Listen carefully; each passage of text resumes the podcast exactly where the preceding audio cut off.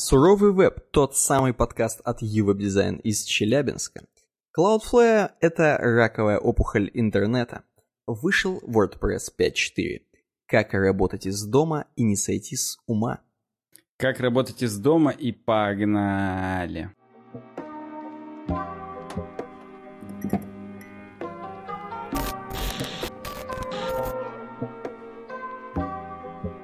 Пятый сезон.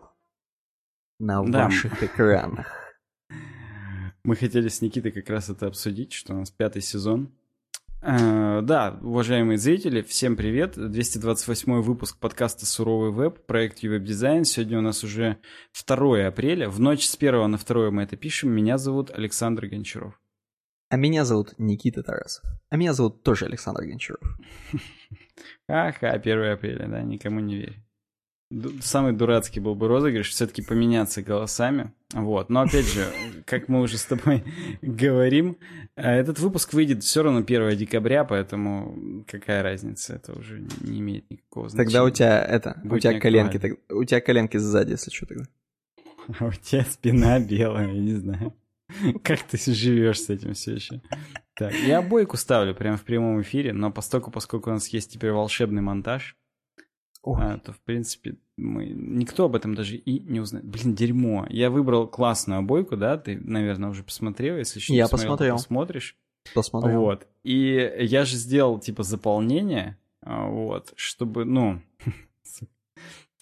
чтобы, грубо говоря, поставить ее, ну, по центру, типа того. И я сейчас сделал заполнением, и там просто ни хрена в кадре нет. Там просто тупо кусок этого неба. Вот, мне это интересно, как у тебя это заполнилось, чтобы Вот знать. я, я И- сделал принтскрин, там в винде есть теперь умная функция. Я не знаю, насколько она умная, и насколько она только сейчас появилась, или там она раньше была, или не было. Короче, расширение называется. Именно за- э, по- замостить обойку, только, ну не замостить, а выложить обойку, как смешная гифка, а выложить обойку как расширение. И Мгм. вот э, там она умно определила, где э, важная часть фотки, и выложила только важную часть фотки. Действительно, самая важная часть. Все верно. Теперь хочется понять, какие он другие определяет Ой, важные ну, части. Потом покажу. Когда взрослым будешь, когда вырастешь, покажу. Когда взрослым будешь, ты уже все, уже когда будешь иметь взрослость. А, да. Давай, взрослый. А, Мы А тогда, смотри. в принципе, ну, да. Что? Смотри, э, перед тем, как мы с тобой приступим опять Да, обсуждать 10 новостей про Apple, мы хотим Мгм. сказать, что если вы хотите, например, прекратить эти новости про Apple и предложить свою какую-то интересную, может быть, рекламную новость, напишите нам на worksobaka.uwebdesign.ru. М, Ты послушайте Никиту хотя бы раз. Вот до этого вы его не слушали, но вот, вот в этот раз хотя бы послушайте. Это стоящий совет. Открываем темки. У нас сегодня 8 тем. У нас сегодня, в принципе, сложный выпуск такой будет. Именно как э, сложный гарнир. Мне кажется, нет. Мне кажется, наоборот, мы... у нас специально, когда 8 тем, когда жестко, мы себя держим в узде. А когда 4 темки и там всякие проигрывки, мы, мы в другой мы распускаем. начинаем держать просто и все, да. А, Просто смотри, я почему говорю о том, что жесткий, потому что я вот, знаешь, я такой, когда наша канцелярия мне послала темки, я смотрю на свой, э, на, ну, на то, что мне предназначено, предначертано. Я Так. думаю, это сейчас я подготовлюсь за пять минут. И я просто, наверное, ну, я не преувеличу. Я часа три читал эти темки. Это просто Ё-моё. какой-то нереальный досвидос был. Это очень много инфы.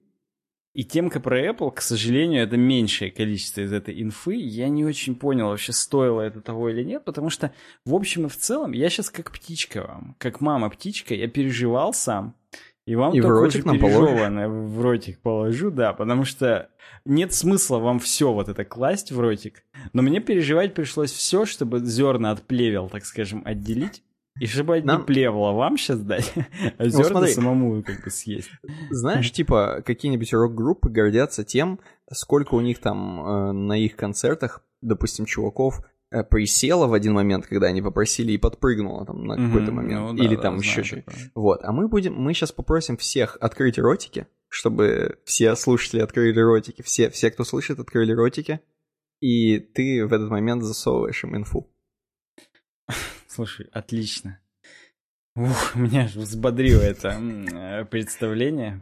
Слушайте, просто представьте, что мы вам э, за, закладываем инфу, да. Э, короче, первая темка.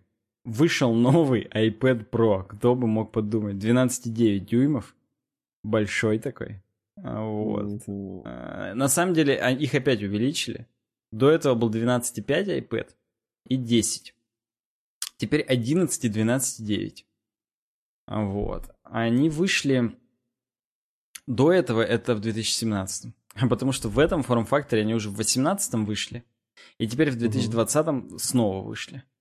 Забегая вперед, у кого есть iPad Pro 2018 года, можете не обновляться. Здесь, в общем, обновили только камеру и проц. Ну, причем вот. я вижу, что камера стала тоже в квадратике. В том же да, самом квадратике, квадратике, как у iPhone 11 Pro. Но а, в отличие от iPhone да. 11 Pro, раз уж мы начали смотреть на картинки, а, так что я, я только это и делаю. Я в наших подкастах только смотрю на картинки. Ты, наверное, не понял еще? Это, это, это правильно. Я-то понял. Главное, чтобы слушатели и зрители не поняли. Так вот, э, там третья дырка в камере — это не камера. Я вижу, я вижу. Но, это между прочим, сенсор. в iPhone 11 тоже третья дырка, это не камера. А в iPhone 11 нет третьей дырки. Там как бы просто вспышка и микрофончик сгруппирован. Ну, да, а тут-то реально как есть бы... третий кругляшок, понимаешь? Да, и, и о чем он говорит? Что это такое? Это лидар сенсор. Лидар это Ах ты лидар. аббревиатура. вот да, это аббревиатура Lead AR, чтоб ты понимал. Ага, типа литий-ионное Light and Distance AR. Короче говоря, это сенсор, который отлавливает, как далеко... Он практически просвечивает вперед, как инфракрасным говном. Так. И как быстро свет отразился, который он просвечивает, он понимает, угу. какое расстояние до этого объекта. Это дерьмо нужно Зачем для того, это? чтобы AR-ная хрень лучше работала. А, то есть iPad Pro будет немножко посильнее мощь, а возможно сильный скачок будет. Э, в AI даст нам. Uh, вот в этом дополненная 2. реальность. Да, да. Э, именно для этого он и нужен. Собственно, как я уже сказал, там лучше, кроме камеры, там еще лучше проц. Проц лучше именно по GPU-шной части. Внимание, GPU-шной. То есть мы говорим сейчас о процессоре 12Z в новой версии, а перед этим был 12X. И видишь, mm-hmm. это не 13-й проц, а все тот же 12-й, просто Z-ный. И в Z-ном просто э, еще добавили ядер к GPU. CPU остался таким же, mm-hmm. а в GPU добавили одно ядро. Было 7, было 7 ядер, а стало 8. Лучше рендерит AR. Поэтому если вы планируете, это же iPad Pro, если вы mm-hmm. планируете быть профессионалом в AR, например, угу. дизайнером интерьеров и показывать, вот смотри, вот здесь у тебя диван будет. Слушай, я а лучше то... знаю, я лучше знаю. Если вы хотите делать маски в Инстаграме, там, ну, где да. наводишь э, камерой, и там Путин в восьмиклинге танцует у тебя на кровати прям. Наводишь, он у тебя на столе танцует. Вот. Ну, Или под музыку. Вот, более короче, четко будет это делать на этом Будет iPad, лучше. Да. да. Это, в принципе, единственная киллер-фича. Вот. Я здесь даже не хотел бы останавливаться на что еще с ним делать. Вы и сами все знаете, супер э, классный экран. Но это, это справедливо просто и для предыдущего iPad Pro. Uh-huh. То есть Apple Pencil очень четкий, там 200 миллионов тысяч герц э, частота обновления экрана, чтобы каждое микро нажатие он э, отлавливал. Это все понятно. То, что камера, кроме того, что там этот лидар полный, там еще и сами э, камеры получше. Но если у предыдущего iPad она одна, а здесь их все-таки две. Одна ультра-wide, а другая просто wide. То есть как у этого, э, как у 11 iPhone. То есть одна обычная, вторая поширше. Я думал, одна ультра-wide, а вторая ультра-black. А, Хорошая, да, неплохо, неплохо. Удел, уел, я бы даже сказал. Причем не знаю даже кого. Apple ты уел, меня или, или еще кого-то. Вот. Знаешь что, у меня какой крутится на языке вопросик к тебе. Ну, как ты считаешь, вообще iPad Pro вот в современном мире в 2020 году может ли заменить ноутбук? Э, например, так, даже, даже не ноутбук, а даже MacBook. Может ли вообще, вообще iPad Pro это девайс э, серьезный? Это как бы, ну, его воспринимать всерьез? Или же это для каких-то таких вот прям очень узких специализаций, для, может быть, архитекторов, художников, каких-нибудь таких пацанов? Я не понимаю, почему ты это противопоставляешь. Почему, если архитекторы и художники, то это не значит уже воспринимать всерьез. Как раз-таки его и нужно воспринимать всерьез, потому что это узкоспециализированный девайс. Просто линейка iPad нынче, она не только iPad Pro включает, она еще и просто iPad включает. В 2018 году как раз был переиздан просто обычный iPad, который угу. типа 25 тысяч рублей тогда стоил. Сейчас, может, уже там 30, может, 35 из-за колебаний из-за волатильности угу. рубля, коллега. Вот. А, он, его можно взять для потребления контента. Я почему, я всегда а, а, разделяю, когда меня просто там, я не знаю, дядя спрашивает, а, Саня, а что взять, ноутбук или iPad? Я так. говорю... Ну, а вот, Робокоп а, или Терминатор? Вот именно. Спайдермен, я ему отвечаю на этот вопрос. Так вот, суть в чем? Я всегда говорю, ноутбук для создания контента а iPad для потребления контента. Ну, секунду, секунду, опять же, я тебя заторможу. Ну, смог, давай, бы ты, вот, смог бы ты, вот карантин, у тебя нет э, возможности выйти за новым MacBook, но дома у тебя есть iPad Pro замечательный 2020 года. Смог бы ты программировать на нем, э, имея, да нет, конечно, допустим, даже клавиатуру? Поел. Ну, если клавиатуру имея, может, еще смог бы. Но это все равно, это не то, это не те ощущения вообще. Ты посмотри, там маленький экран, даже 12,9, если это а iPad. пленочку сними, и нормально тебе будет. Да, понимаешь, все равно, дырки не те, поэтому, ну... Ага. Я понял. Да, даже если иметь отдельную подставку и просто выделенную Bluetooth клавиатуру, даже не вот это гибкое говно про супер клавиатуру, которую они, как обычно, Magic Keyboard для Apple uh-huh. iPad предлагает, uh-huh. подстегивающаяся. Вот даже если без нее просто обычную блютусную клавиатуру с блютусной мышкой к iPad подключить, по-моему, такая возможность есть. Ну, клавиатуру точно, мышку не помню. Вот. А это не то. Я не знаю. Мне кажется, это бред. Э, смотри, ты меня затормозил, а я, возвра... я опять разгоняюсь от нуля до сотки за 2,9. Угу. Э, просто iPad — это потребление контента. Любой планшет.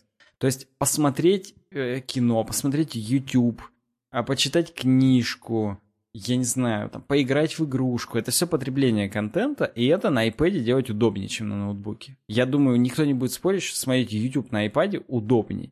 Его можно там, не знаю, зажать между коленями, еще там придушить mm. себя немножко еще в тот момент, когда ты смотришь. Вот. А ноутбук нет, ну, ну на пузе он греется. Это, это не так эстетично, как iPad. Но как только тебе нужно хотя бы написать твит или пообщаться в телеге, iPad тебе будет уже неудобен. А ноутбук легко. Тебе он, он удобен, комфортен, классный и так далее. Но... Я почему, I... я почему ну... вопрос задал, кстати? Потому что почему вообще родился этот вопрос? Если ты зайдешь на apple.com slash ru, uh-huh. то почему-то в русском сегменте для русских пацанов Apple uh-huh. предпочитает думать, что iPad Pro используется как хреновин, как ноутбук. Там практически тебе сразу открывается раздел iPad Pro, uh-huh. и сразу новый ноут, ноутбук нового поколения и iPad Pro. Ни с хрена. Ну, с подожди, клавиатурой. Подожди, подожди. У меня э, там написано «Ваш будущий компьютер теперь Ваш не будущий... компьютер». Вот, да, ну да, да, да, да. Ну, что-то такое. Вот. Понимаешь? То есть они предполагают, что iPad Pro — это компьютер, самый настоящий. Ну, вот я и хотел сказать, что iPad Pro изменил все, и теперь эта классификация немножечко не подходит просто потому, что реально для художников и для каких-то креаторов вот таких вот, iPad Pro не то что заменяет MacBook, она просто в сто раз лучше, чем MacBook. Как ты на MacBook будешь рисовать? Тебе нужен дополнительный девайс типа планшета какого-то. Вообще вот. никак. А iPad Pro Вообще. настолько более крутой, чем какой-нибудь Wacom, в, в случае, опять же, отклика, в случае того, что ты сразу видишь на экране, что ты рисуешь, в случае того, что это очень мобильно, и это не так дорого, как огромный Wacom с экраном, который там 100 тысяч рублей стоит. Ну, iPad так Pro iPad тоже... Pro столько и стоит. Ну, понятно, но можно взять не самую 100 тысяч рублевую, так сказать, А там еще надо, кстати, стилус будет брать. Угу. Ну, он 12 тысяч стоит. Ну, как, блин, это все равно, понимаешь, это соизмеримо. Особенно, когда мы говорим о рынке вот этих вот э, ребят, которые это рисуют. Угу. Даже тех, которые в России работают, у них другие зарплаты. Они это покупают с одной зарплаты все сразу. И еще остается на смузи. Причем так. на годовой запас смузи. На маску. Вот, поэтому На кого еще раз? На маску. На маску Путина в Инстаграме? Ладно. Э, так вот, э, ты iPad Pro, это прикольно, но только если вы знаете, что с этим делать. Давай так, если ты богач, то даже YouTube на iPad Pro смотреть, разумеется, приятнее, чем на обычном iPad, который, я говорю, там 25-30 тысяч стоит. Просто здесь экран, здесь, ну, блин, вот эти 240 Гц или сколько их там, там, там какая-то очень большая частота, Угу. Это охренеть, как смотрится, когда это... Вот он вот у меня сейчас монитор, да, 165 Гц. Но он стоит, он большой, и он не впритык к глазам. А iPad, у меня просто у бати тоже iPad Pro, вот. Но 17 -го года самый первый iPad Pro, который был не 12-дюймовый, а 10 или там 10.2 или 10.5, вот вот тот. И у него уже такой экран, ну, с большой частотой. И это просто космос. Ты держишь, и такое ощущение, что ты, ну, как бы книжку держишь. Ну, она, она, ощущение, как будто вот оно здесь прям. Ты можешь потрогать обоинку, вот эту значки эти и так далее. Это, это больше впечатление производит, чем, э, ну, чем вот э, просто монитор с большой частотой. Монитор с большой частотой тоже очень хорошее впечатление производит. Я сейчас специально зрителям показываю, я пуск часто открываю, закрываю, и, ну, как бы вот у меня здесь э, из квартиры на мониторе он очень плавно туда-сюда разворачивается, это, это круто. Но на iPad это еще больше mind-blowing. Э, если еще чуть-чуть вернуться к отличиям, э, есть больше диапазонов LTE-шных, то есть 5G, 5G сети всякие, и Wi-Fi 6, наконец-то, есть поддержка, так же, как в 11 и в 11 Pro айфонах. А, там появилась поддержка Wi-Fi 6, это новый стандарт, который еще даже особо не используется широко. По-моему, есть какие-то раутеры с Wi-Fi 6, но опять не все раутеры еще Wi-Fi 5-то поддерживают, это вот этот 5 гигагерцовый AC. Вот. А тут уже Wi-Fi 6. То есть это вот достаточно большой задел на будущее. Вот. Ну и как обычно, 5 микрофонов теперь там по периметру, из всех дырок он записывает. И прям типа студийное качество. Ну, как бы, как тебе сказать? Звук, конечно, с них уже неплох. Мы знаем, нам Санька с 11 айфона записывал звук, он реально охренительный, что говорить. Uh-huh. Вот. Но, как бы, да, это мы уже даже ну, не учитываем. Apple каждый раз работает над звуком. Я бы хотел с тобой другое обсудить. Мы с тобой это ну не обсуждали в 2018 году, хотя казалось бы. Э, обрати внимание, этот iPad, он чуть-чуть квадратненький. Он как четверка и как пятерка. Я про айфоны. То есть у него нет ну. скругленных краев. Он, он лежит, просто лежит. А мне напоминает семерку почему-то. Вот. Не знаю. Ну, в смысле, ну, просто у него нет покатых. Ну-ну. Знаешь, почему семерка напоминает? Потому что сверху и снизу вот это вот ребро какой-то такой, э, я не знаю, это антенна или не антенна, ну такая же, как в семерке. Да, это антенна. Абсолютно. Вот, похоже. Но вообще я понял о чем-то, и да, похоже действительно. Э, я не знаю, ну, как бы Джонни Айв ушел, но его чертежи остались, и они все еще их откапывают, и по этим чертежам продолжают делать новые девайсы. Хочу, чтобы они откопали чертеж без выпуклой камеры, потому что здесь она по-прежнему выпуклая. Ой, ты знаешь... Ну реально, come on, чуваки. Он не нужен такой тонкий. Сделайте его толстым, но чтобы камера не выпирала. Apple. Ребята из Apple. Это, похоже, эти чертежи уже либо утеряны, либо их сжег Айв специально перед уходом, чтобы вообще у никто них, никогда... У них ре- религиозно запрещено, походу, это делать. Представляешь, как это вся бандура люфтит? Вот, вот я, просто вся я боюсь представить, это реально. А оно еще, они же не стесняются ее на картинках, вот там, где 2020 iPad Pro чувак рисует. Он же у него ага. там типа лежит. У него, конечно, там ручка слева сверху. Может, он как раз поддерживает, чтобы не люфтило. Потому что, ну реально, сколько раз он брякнул, пока он это написал там все. ужас, ужас. Ой, я Чуваки из Apple. Сделайте что. Сделайте выпуклость симметричную с другой стороны хотя бы, чтобы ну, не лифтило. Просто ну, резиновую ножку туда приклейте, такого же квадратного размера. Как, какой-нибудь, знаете, с холодильника. Возьмите, Вот, чтобы... да, да, магнитик. Магнитик. Ну, блин, а то иначе, знаешь, придется вот эти, в Икее такие продают, угу. э, войлочные такие ботиночки, типа для мебели, чтобы ее двигать по ламинату и не царапать его. Угу. Там есть такие кругляшочки, там квадратики, треугольнички, а есть именно просто можно матрас такой взять и ножницами вырезать, какого размера тебе надо. Вот взять, вырезать три таких еще с других двух стор... э, с других трех сторон, наклеить такие же квадраты, только уже ну из войлока вот этого. И вот это будет прям топ решение. Это нужно такое на YouTube записывать как DIY и миллиарды просмотров просто срывать мне, и обрушить кажется, бизнес чехлов к... Да. да, потом уже и на Кикстартере. Потому что, ну, серьезно, это, это, это напрашивается. Вот. Можно Я жовку думаю... просто приклеить. Ляпку еще можно приклеить. Нормально, нормально, подходит. И, и, и скидывать его. Только, только так можно заработать на iPad.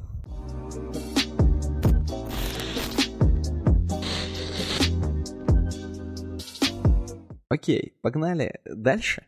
Следующая новость это Cloudflare, да? Cloudflare.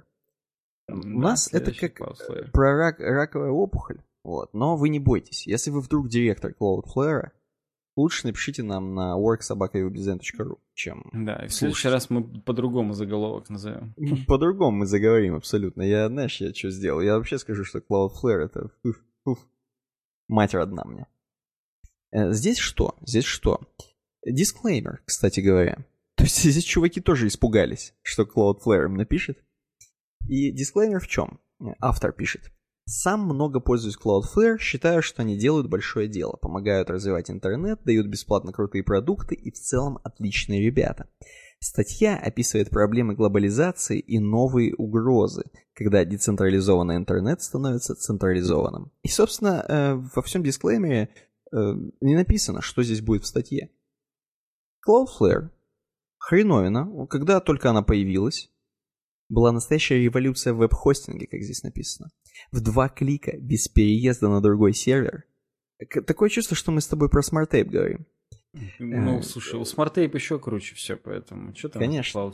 Вот. Они даже не раковая опухоль, они, я не знаю что, они коронавирус. К своему сайту можно было подключить профессиональный CDN – с помощью Cloudflare, который экономил кучу трафика, ускорял загрузку статических файлов и еще защищал от DDoS. И с тех пор Cloudflare сильно вырос и сегодня проксирует через свою инфраструктуру треть интернета. Из-за этого появились проблемы, которых раньше не существовало. И, собственно, что за проблемы? Например, 2 июля 2019 в результате ошибки Cloudflare полностью сломался. В результате были недоступны все сервисы, так или иначе использующие их сеть, а это, соответственно, вообще весь интернет. Ну, треть интернета, хорошо.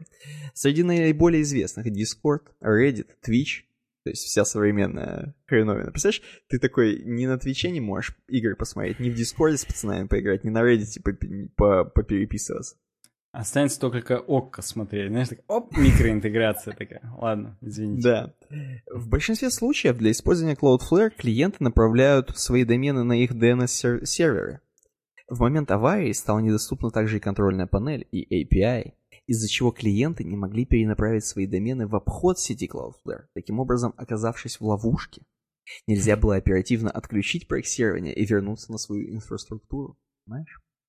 У кого она еще была? И помню, даже, да. да, несмотря на то, что э, вот это все длилось не так до- долго, с поломкой это, всего несколько часов, это существенно сказалось на всей индустрии. Ты понимаешь, то есть Cloudflare может за несколько часов э, весь капитализм обрушить.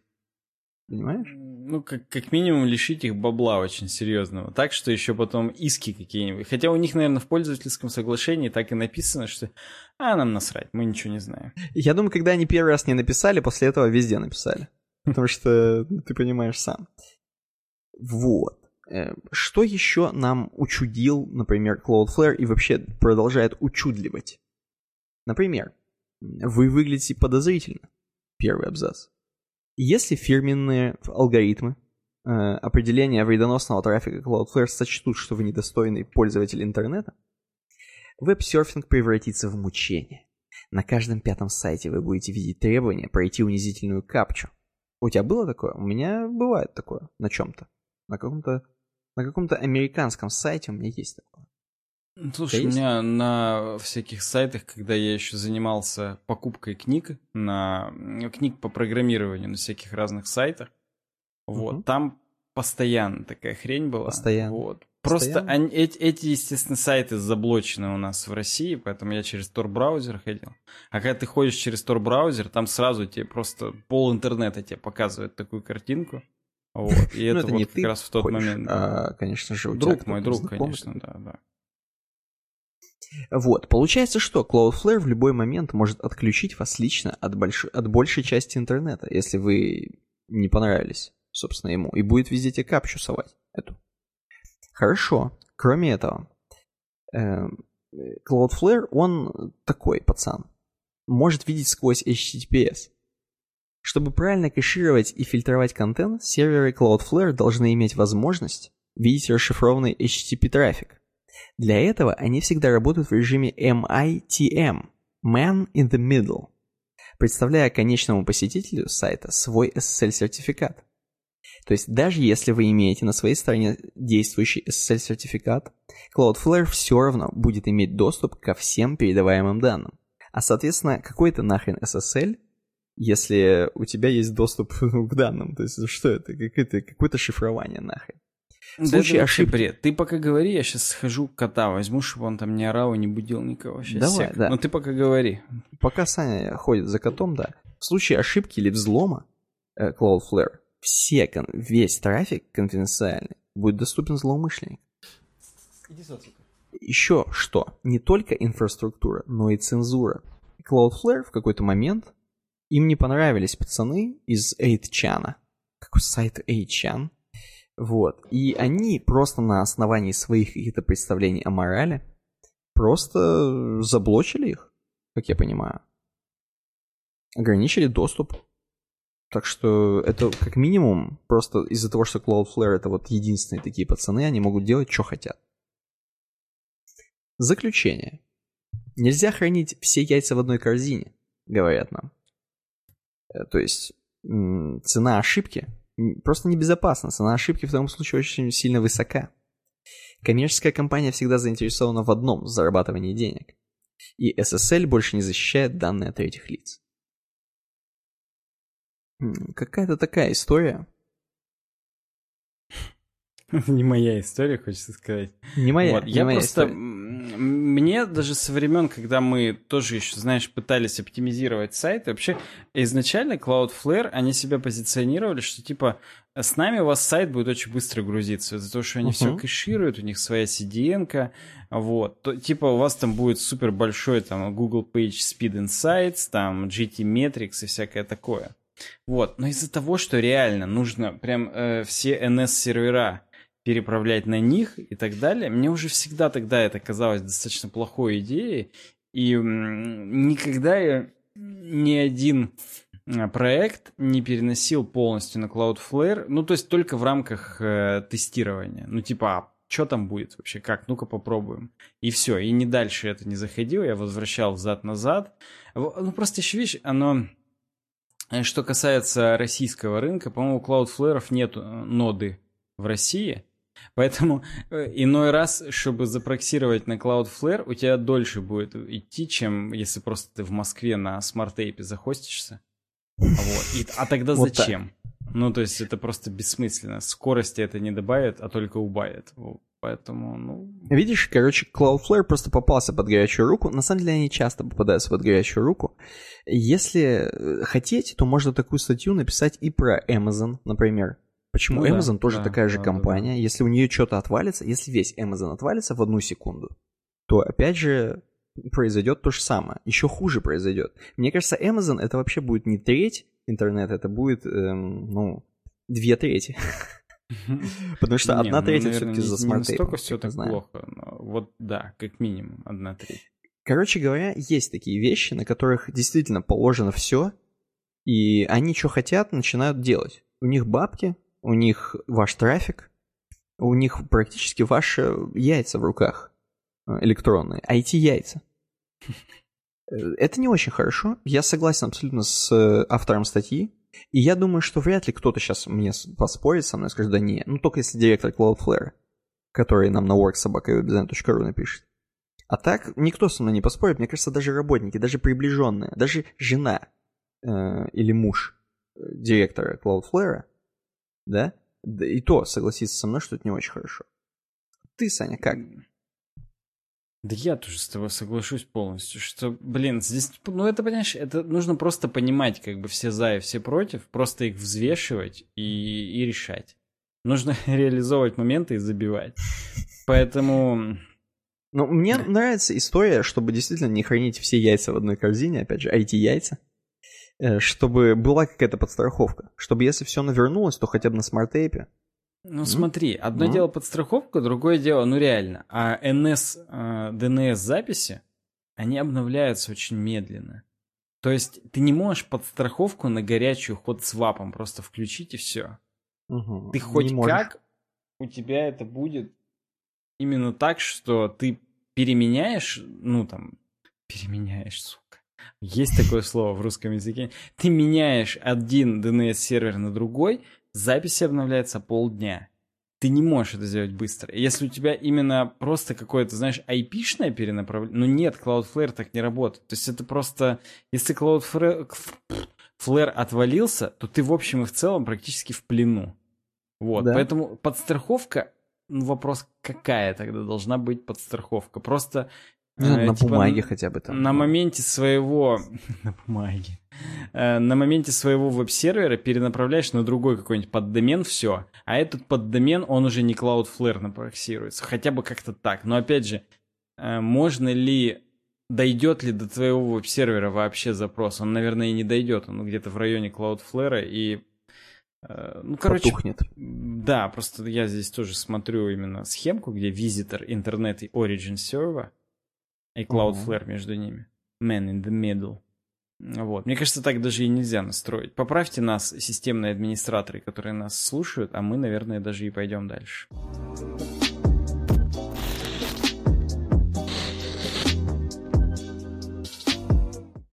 Давай, мы пойдем дальше к не менее интересной теме.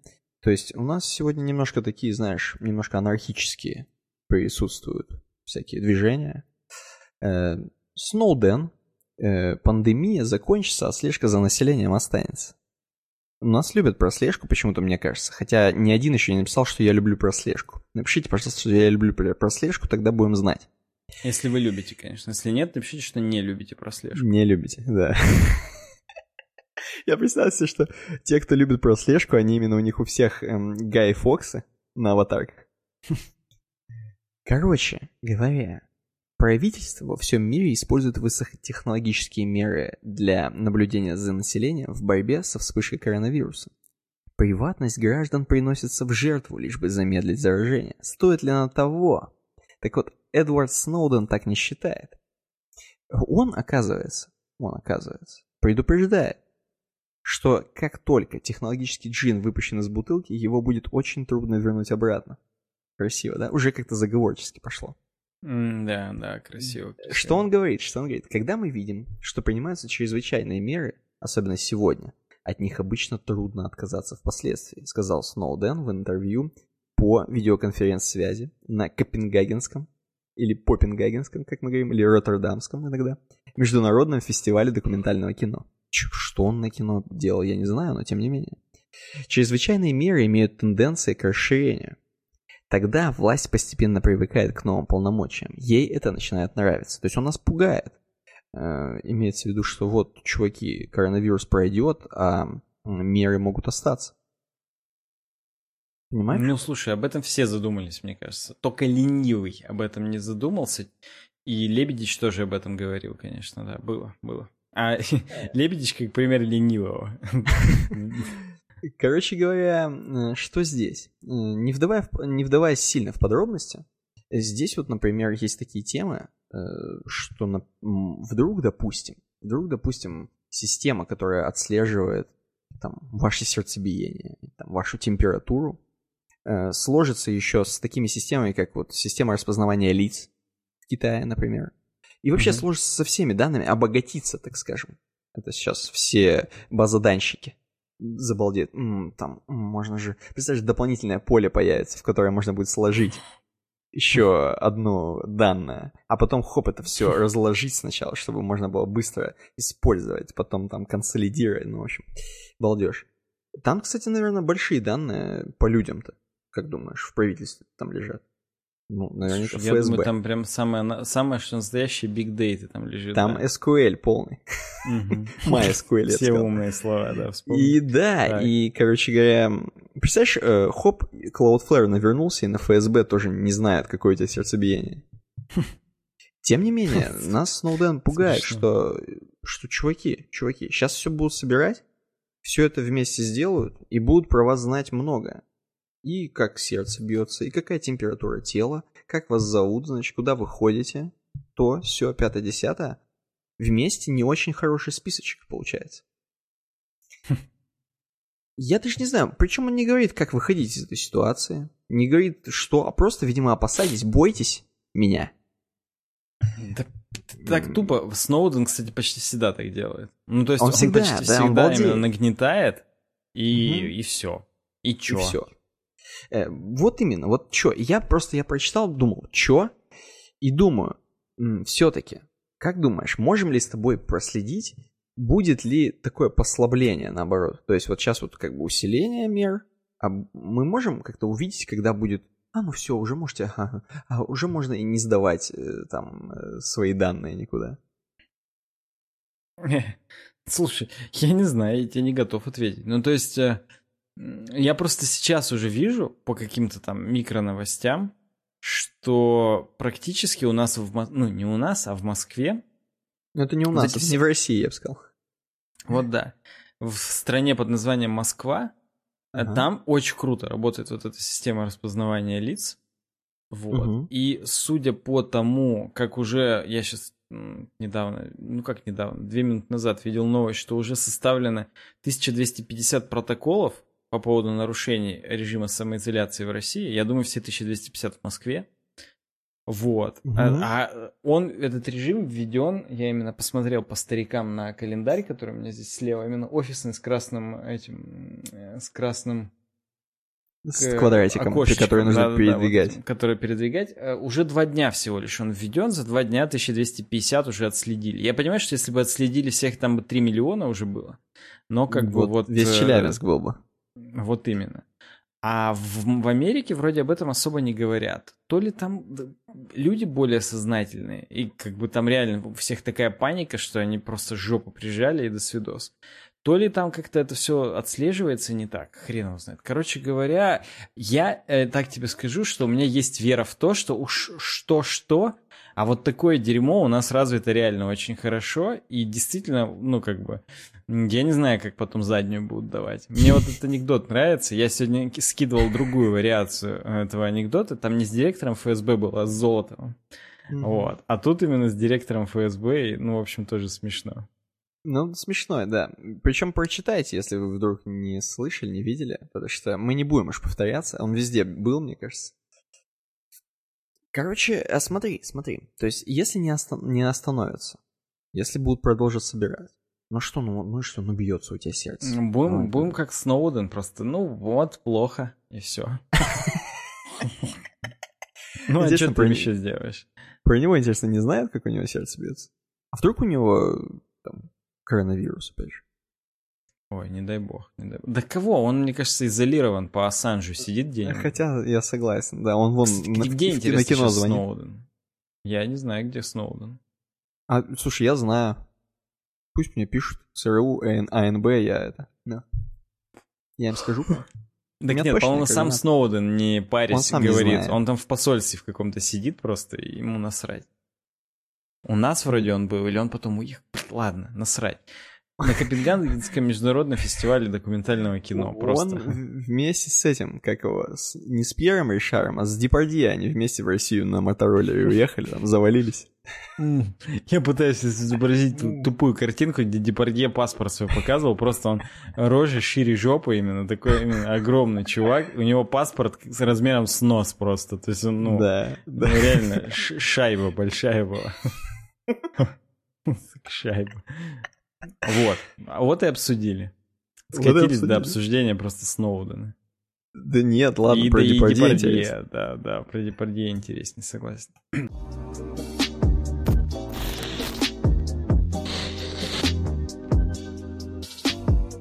Ладно, следующая Хорошо. демка. Э, Вышел WordPress 5.4. Это что такое, кстати, WordPress? Напомни просто, ну, нашим зрителям, слушателям, всем. А, WordPress — это система управления контентом. Контентом. Так, так. Э, в основе лежит PHP. Угу. Вот. И, собственно, там, да, темки, шаблончики и так далее. Короче говоря, прикольная штука. Мы много у нас было контента на этом канале всегда про WordPress. Он, в принципе, в принципе, все еще в нашем сердечке есть. Имеется, вот. кстати. И... Имеет. Я больше скажу, word, uh, uwebdesign.com, .ru. .ru и .ua все крутятся на WordPress. Точка .ua, там прям последний уже тоже WordPress, там, там Гутенберг полный. Так вот, и короче говоря, WordPress 5.4, я такой думаю, блин, э, почему бы и нет? Просто у нас еще, забегая вперед, мы 7 числа будем записывать очередной подкаст 229. Вот, он у нас спешил, но хоть там и будет спешил, там будет э, прикольчик один про WordPress очень хороший. Вот, и я, предвкушая этот прикольчик про WordPress, решил посмотреть, а что там вообще в мире WordPress происходит, и увидел, и хрясь, и именно хрясь, хоп, и фигак, и выходит, оказывается, версия 5.4. Как раз вот она сегодня вышла, 1 апреля. А вот. Что это, ну, тип написано... какой-то ток? Что это? Ну, это какая-то э, веха? Если честно, нет, это чпок какой-то просто. А вот, потому так. что здесь а, напомню, в WordPress 5.0 в мажорном релизе э, первый раз в ядро добавили Гутенберг. И, в принципе, угу. они, ну, как бы много что вокруг него строится с тех пор. Вот. И я сейчас смотрю э, список, а я весь посмотрел список изменений, и 85%, может быть 90% даже, ну ладно, скажу 85%. Они про Гутенберг опять. Угу. То есть смотри, э, есть э, люди, которые пользуются просто WordPress, ну типа обновляют, и у них обновляется Гутенберг, который в ядре. А есть mm те, которые еще Гутенберг отдельно плагином накатывают. Те, кто накатывает отдельно плагином, у них как будто бы, знаешь, типа бета-ветка. mm Вот. То есть у них более часто выходит э, обновление. А если просто обновлять WordPress, ну вот, например, в WordPress 5.4 залили изменений Гутенберга с версии 6.6 до версии 7.5. Так. Ну, то есть достаточно дохрена. То есть там, типа, я не знаю, там 6 версий, 7, 8, типа того. То есть около того версий Гутенберга залито было только сейчас в ядро. Вот, если они его так неспешно докатывают для всех, это, кстати, удобно. То есть те люди, которые именно плагином его поставили, они как будто бы бесплатные бета-тестеры на самом-то деле. Им по чуть-чуть выкатывают инфу, собирают какой-то фидбэк, и может быть потом до ядра это даже и не доходит, если вдруг это э, говнофича. Вот есть киллер-фича, есть говнофича. Мне кажется, вот. надо просто в Steam в ранний доступ выкладывать. И нормально. Согласен. Мне кажется, весь Гутенберг это говнофича, но весь... сейчас не об этом. В принципе, его любят. Его любят. И вот даже, например, Костик любит по бреду. Он сказал, если бы у вас на uwebdesign.ru был Гутенберг, то я бы у вас писал посты. Именно гест-посты. Ага, ну только это его Как тебе такая перспектива? Да? Конечно, его только это. Mm-hmm. Как тебе ну, перспектива, что у нас Костик напишет что-нибудь на uwebdesign.ru? Я уже накручиваю Гутенберг в данную секунду. Я не знаю, ты как? Я, я принципе, прям плагином ставь, чтобы все да. последние, каждое изменение, чтобы страдал Кости каждый раз. Ну так вот. Э, и смотри, и вот до сих пор э, апгрейдит этот Гутенберг. И, сука, я просто, я не понимаю, как так? Ну, то есть они, вот я читаю сейчас, это будет на полном серьезе. Новые фичи изменения блочного редактора, блок-эдитор. Обновлен, добавлен новый блок Social Icons. Это просто, блядь, блок, в котором иконочки. Ты накликиваешь какие соцсети, как обычно, там, разумеется, нет ВК в нем. Опять же, разумеется, всем насрать на ВК. Вот. Но, например, телеги там тоже вряд ли она есть. Ну, э, там поэтому... можно же добавлять свое, наверное. Так в том-то, так понимаешь, одно дело свое добавлять, другое дело можно же и блоки свои добавлять. То есть, чтобы ты понимал, у Гутенберга есть блок API, в котором э, есть миллиард кастомных блоков. И в принципе угу. есть миллиард плагинов просто в плагинном репозитории, которые только и делают, что добавляют блоки в Гутенберг. Угу, я понял. Уже стопудово 10 тысяч плагинов. Тут, понимаешь, as is, тут из коробки. Ну, это смешно, это просто бред. Это реально, вот они на полном серьезе, это первая вообще фича WordPress 5.4, это блок Social Icons. чуваки, на, на часах 2020. Еще Стив Джобс в 2000 каком там первом году, когда первый iPod вышел, сказал, мы, короче говоря, продадим больше девайсов, если у нас будет удобный способ, чтобы разрабы, именно сторонние разрабы, делали для нас собственное говно. Вы сделали блоковый API, нахрена вам собственный social icons блог? Вы стопудово его не сделаете лучше, чем компания, которая его, прод... ну, которая на этом специализируется и продает плагин про social icons. Чтоб ты понимал, Конечно, не у нас у нас на uwebdesign.ru, а мы возвращаемся в ту эпоху, когда только про себя начинаем говорить. У нас mm-hmm. на uwebdesign.ru стоит плагин, который добавляет яндексовские share buttons, Яндекс share buttons. Почему именно их? Потому что они именно супер э, мало JavaScript добавляют. Вот они, я демонстрирую их нашим зрителям, а слушатели просто представьте. В мире здесь есть ВК и телега. Вау. Это, это инновации в наше непростое время. Вот. Во-вторых, это именно тот самый блок, который вообще не добавляет JavaScript. То есть здесь все на ссылках построено. Вот. И это это, конечно, круто, но мы этот плагин добавили, я не знаю, в 2015 каком-то году. Они это только сейчас в Гутенберг добавили, и это главная фича. Я просто не буду, это даже не знаю, как еще прокомментировать. Вот. Второе, ну, блок ну, Кости, главное, нравится. Кнопок, блок кнопок. Это просто, твою мать, три ссылки, которые ты можешь покрасить в разный цвет. Мышкой накликать три кнопки разного цвета и сделать, чтобы это были ссылки. Все, это вторая киллер-фича WordPress 5.4. Мне Насколько кажется, это серьезно вообще? Чтобы они отчет о продуктивности написали, чем они занимаются. Я, коне... Сколько сторипоинтов это было все оценено. Я понимаю, что WordPress делают чуваки, ну, практически э, они не на работе там. То есть это каждый раз какие-то контрибьюторы, которые по вечерам под одеялом это делают. И они ну, по-моему, фичи... что-то больше интересовало под одеялом, чем... В, да, они их выдаивают именно, ну, то есть а, третья киллер-фича, внимание, вторая кнопки. Там э, есть э, color picker. градиент, целый. Кстати. Градиент пикер есть. Вау. jQuery Gradient Picker плагин был в 2002, наверное, опять же, тогда же, когда Стив Джобс говорил о том, что а, он будет жить вечно. Ну, блин. Когда флеш отменяли. Да, третья, третья киллер-фича — Welcome Guide Model. Всплывашка, которая обучает пользоваться Гутенбергом.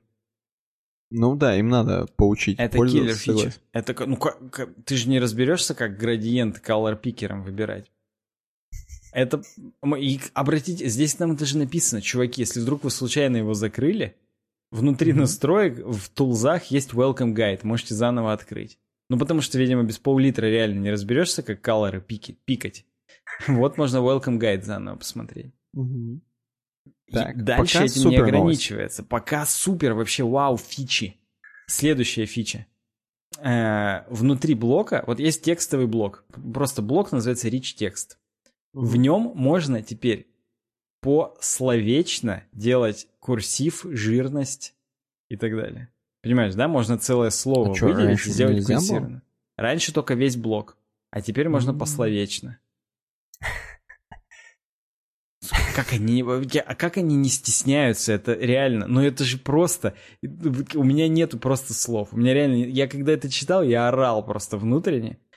Наш нелюбимый медиум, вот это говно ввел 100 тысяч лет назад. Я на предпредыдущем Блин, слушай, проекте... а это не первоапрельская шутка? Просто... Слушай, ты сейчас мне сказал, может быть. Но нет, просто, понимаешь, здесь еще указано, из какой версии Гутенберга это взято. Понимаешь? Ага, так, То ладно. есть, и там реально ссылки на эти, на changelog, и там это, ну, как бы оттуда. Я на предпредыдущем проекте делал э, с помощью тоже Vue.js компонентов э, такое говно. Это сделал школьник уже каждый сто лет назад. В Гутенберг завезли фича 5.4 WordPress. То, что можно в цвет покрасить, ну, выделить просто одно предложение и только его красным сделать. Как тебе? Такое, Илон Маск. Это для учителей. Это для учителей, чтобы э, красным выделять. Звонок еще для учителя. Красный цвет только для учителя. Я помню, когда мы по крутым покупали красные ручки, что-то писали красной ручкой, нам писали, типа, что красный цвет это только для учителя. Да, вот здесь да. тоже красный цвет, только это только для Костика, чтобы в Гутенберге помечать, а всем остальным нельзя. Вот. Ну и, короче, здесь дальше идут супер фичи для цвета можно у блоков выбирать. Вау. Так. Э, featured Image. Здесь есть, короче, блок Latest Posts. Типа виджет последние посты. Окей, это уже хотя бы как-то ну что-то сносное, что-то нужное. Более круче был бы только виджет похожие посты. Но опять же, это уже алгоритмика. Это... Это уже искусственный интеллект. Деле, есть просто такие плагины целые, опять же, и в том числе пла- платные у которых прям за, за чуть ли не запатентованный алгоритм, как, как они вы, вы, высчитывают коэффициенты. Ну, типа, если у постов в заголовке одинаковые слова, если там теги одинаковые используются, если категория одна там и так далее, у них там хоп-хоп-хоп накидывается индекс, и там более-менее реально, э, ну, как бы похожие посты показывают. То есть, в общем и в целом, ну, есть э, во всяких там Озонах и прочих Амазонах есть целые отделы, которые отвечают за то, чтобы только вот этот алгоритм фичерит э, постов был очень умный, классный и повышал ретеншн. Поэтому здесь я этого, конечно, не требую от Гутенберга, но смотри, в блок э, последние посты добавили featured image. Угу.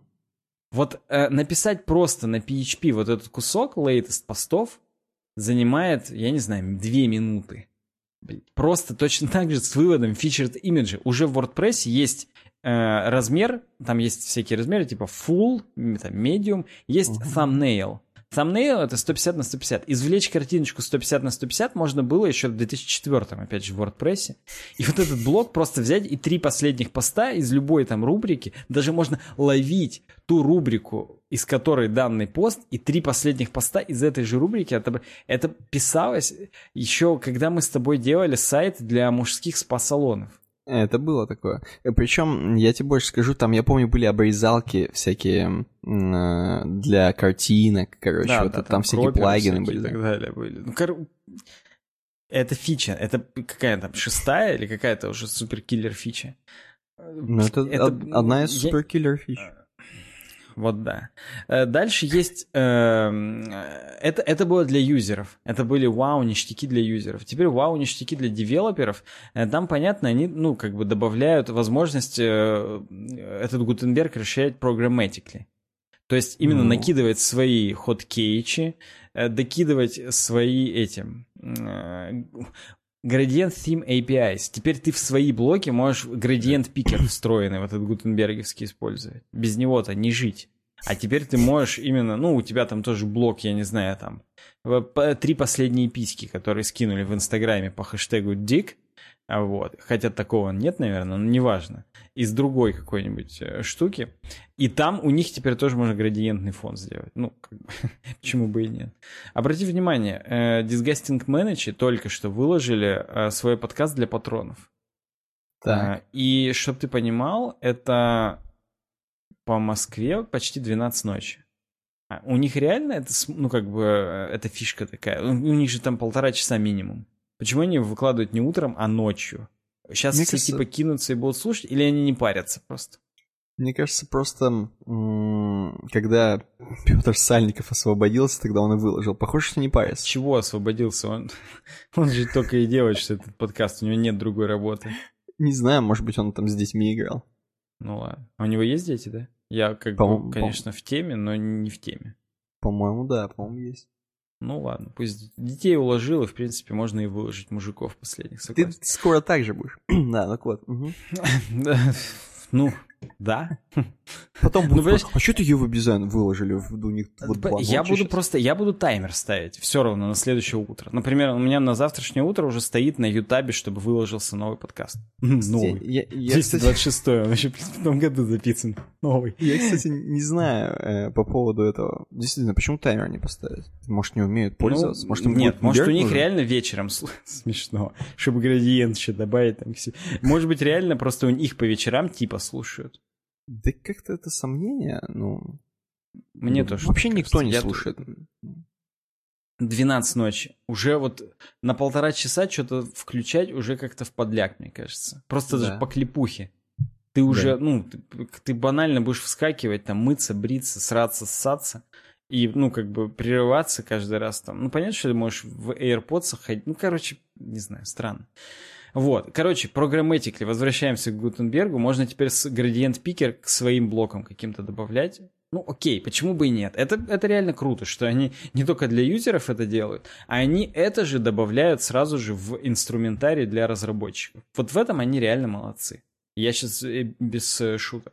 Второе — это то, что они убавляют всякие классовые префиксы и так далее. Короче, рендерится быстрее Гутенберг. Вот это тоже, это, это всего лишь третьей фичей указано, хотя на самом деле это надо было бы фер, первой фермой, все уж, первой фичей указывать. Первая фича у меня э, ну, F-фича, и первая у меня ферма получилась. Я просто, ага. я не сумасшедший, это просто 2 часа ночи. Так вот, маркап это, это э, увеличивает сильно производительность Гутенберга. И на самом деле это надо было первым указывать. Но, видимо, у них немного смещен фокус, градиенты в сто раз важнее, чем производительность. Я понимаю, в принципе, да. И возможность добавлять встроенные градиенты в свои блоки, поэтому... Э, ага. Да.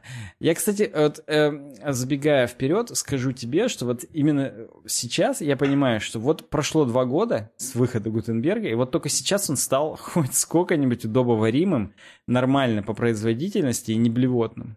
И вот сейчас можно уже начинать на него переходить. Я прям, у меня чуйка, у меня есть вот эта WordPress чуйка. я вот понимаю, что я сейчас, ну, надо как-то ворваться обратно вот в это вот... Э, вот так там ничего лоно. не изменилось, что там вырываться? Так в том-то и дело, просто оно хотя бы нормальным все стало. Это знаешь, как как кси... третий патч к Ксенусу. Ксенус 3.0. Наконец-то стал нормальной игра, в которую просто играть да. можно. Запустить двигатель и не убить всех пешеходов вокруг сразу. И, там, и, и на тебя не сагрятся все мексиканцы. Вот, вот, да, да, да, да, да. А, блок, э, block scaffolding можно из NPM скачать шаблон. Wow. Можно из NPM скачать шаблон для своего блока, чтобы не париться. Block collections можно, соответственно, в namespace добавлять туда-сюда. Вот. И в этом, э, внутри Гутенберга там блоки, они разделены под block collections. Можно свою коллекцию просто сделать, типа блоки от uWebDesign. И там, естественно, социальные иконки, градиенты и, э, и выбор цветов. Это, я так понимаю, это самые кассовые, так скажем, блоки в Гутенберге, раз они их даже решили в коробку добавить, такие важные вещи. Вот. Блок variations — это вариации, что ты, типа, выбираешь, э, ну, у тебя есть один блок, и у него есть несколько вариантов. Green текст, red текст, сразу же ты расширяешь. Это тот же текстовый блок, но у него вот такие-то входные данные. И чтобы, ну, на интерфейсе это выглядело как два разных э, блока, а под капотом это типа один блок с параметром.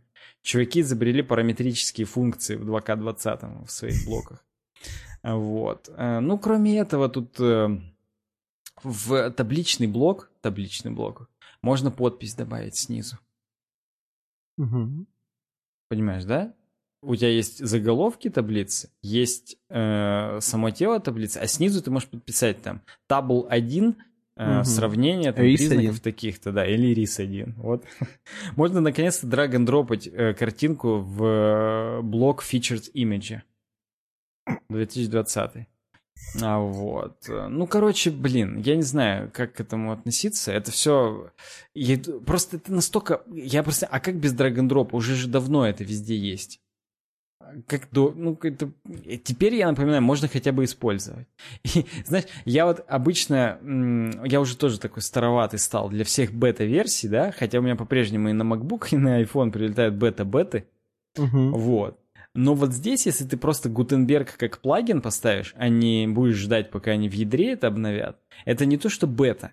Это даже, ну, как бы, э, без этого жить нельзя, мне кажется, вообще. Если ждать каждый раз, когда они вот так пачкой пригонят тебе все градиенты, цвета и, и всякую такую хрень, то ну, это, это можно по просто 5 лет ставиться. Вот, не да, да, лучше все-таки поставить этот плагин Гутенберг и, ну, все эти изменения получать, так сказать, своевременно. Кстати, чтобы ты знал, пока мы не знали, вышел HTML 5.1. Или мы с тобой обсуждали? По-моему, что-то у тебя была такая что тема. Или была, или я бредю. Что-то ну, короче, пролетало такое. Проходное по всем параметрам спецификация, там чуть-чуть меняли разные теги, там по-разному и так далее. Здесь э, внутри тейбла сделали t-food, теперь он обязан идти после t-body, и, соответственно, они переверстали блок календаря под э, вот эту хрень. Тоже это ж важно. Сука, следующее, это просто, это апогей говна. функция do short code, которую мы использовали, я не знаю, там, опять же, с 2004 когда писали кастомные плагины или темки для WordPress, это э, функция, которая выполняет шорт-код внутри PHP. То есть, если ты знаешь, что шорт-код, там, я не знаю, э, YouTube встра... при... ну, встраивает iframe, а у тебя есть программатик, или у тебя есть только ссылка на YouTube, а тебе здесь надо вывести iframe, ты говоришь do shortcode, YouTube, вставляешь ссылку, погнали. У тебя на выводе будет iframe. Эту функцию переименовали с do shortcode в apply shortcodes. Это Ужас. целое отдельное изменение. Зачем? Причем do shortcode ее даже не будет деприкейтить, она тоже будет работать. Просто сделали еще одну функцию, тупо задублицировали э, кодовую базу. В чем смысл? Я не понимаю. Просто это странно. Вот. Новые функции, новые хуки с фавиконками. Вот. Э, так же, как с robots.txt. Типа do have icon. Можно на этот action навешать еще какой-нибудь выбор, там, какие, э, вывод каких-нибудь э, иконок для Progressive Web Application, там, для Apple, там, что-нибудь такого. И чтобы они вывелись, ну, на том же... Ты, мне кажется, уже просто в Apple везде вставляешь, все. Да просто для Apple. Это, это было бы смешно. Я бы поржал, если бы был такой персонаж в каком-то где-то, который просто невзначай... «Э, это все просто Apple. Это, это, ну, причем в хорошем смысле. Не да, именно да. как, типа, это Путин виноват во всем вообще. Да, Я а ни в коем случае так не считаю. Ну, Владимир можете это сделать для Apple. Да, просто это, это Apple. Просто это Apple. Доброе утро, Apple. Уже утром почистишь зубы, в зеркало это говоришь, и все. И hey, это, Apple. тебе... Вот да. Я пытаюсь сейчас изобразить вот этот мем, где чувак в этой в медицинской шапке руку протягивает и добро пожаловать в дурку. Вот тут, ну, как бы, это об этом же. Новые хуки, новые хуки, бла-бла-бла, бла-бла-бла-бла, WordPress, бла-бла-бла. Короче, э, практически ничего не изменилось в WordPress с тех пор. Каждый раз они добавляют только какие-то новые экшены, какие-то новые, какие-то хреновинки. Вот. В принципе, можно все еще в эту лодку запрыгивать. С Гутенбергом сильно ничего не изменилось. Там э, по-прежнему бэкбоун. Э, насколько я правильно помню, сейчас посмотрю. У меня такое еще на этой мышке колесико. У него такой сенс, что мне приходится реально сто раз проскролить, чтобы чуть-чуть хотя бы подняться. Да, по-моему, это все еще не как у Apple. У Apple на трекпаде можно сильно мотнуть. Он понимает, с какой Apple, Apple, Apple. С какой скоростью я мотнул, и мотнет меня именно с той скоростью. Apple. Вот, короче говоря, у них тут по-прежнему бэкбоун, можно блоки. Нужно, короче, теперь единственное практически изменение, которое, э, если ты WordPress, гордое э, имя WordPress разработчика носишь, тебе надо хотя бы чуть-чуть знать JS теперь. Чтобы хотя бы прям, ну, нативное дерьмо. Ты не можешь теперь ограничиться одним PHP. Многие люди работы лишились в этот момент. Даже те люди, с которыми я фрилансил, когда работал именно с WordPress, они мне недавно опять писали, типа, Саня, а ты не хочешь снова с нами поработать? Потому что теперь, ну, как бы Гутенберг, много всего, надо знать JS. А ты же, типа, uh-huh. теперь JS-разработчик, там, туда-сюда. Uh-huh. Ну, вот, и я так, блин, чуваки, конечно, заманчиво, но, но нет. А подкасты-то теперь по ночам скоро буду выкладывать, а вы еще хотите, чтобы я опять с вами второй не так заманчиво, как у Apple. Вот да. А, переходим дальше. Отлично, отлично. Супер. Мне нравится, что мы возрождаем какие-то вот такие темы типа WordPress 5.4. Глядишь, глядишь, и Бабич придет когда-то. Кто-то помнит, кто помнит Бабича, ставьте лайк. Я недавно его вспоминал. Я когда добавлял наши выпуски в сезоны, я там видел обложку, где типа у нас э, битва мы против Бабича, UX битва или как-то так у нас там было. Достаточно забавно. Извините.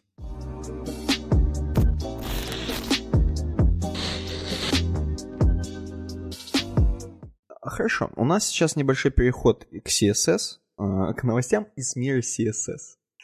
Э, и этот переход, как мы уже до этого говорили, про наш любимый хостинг SmartApe.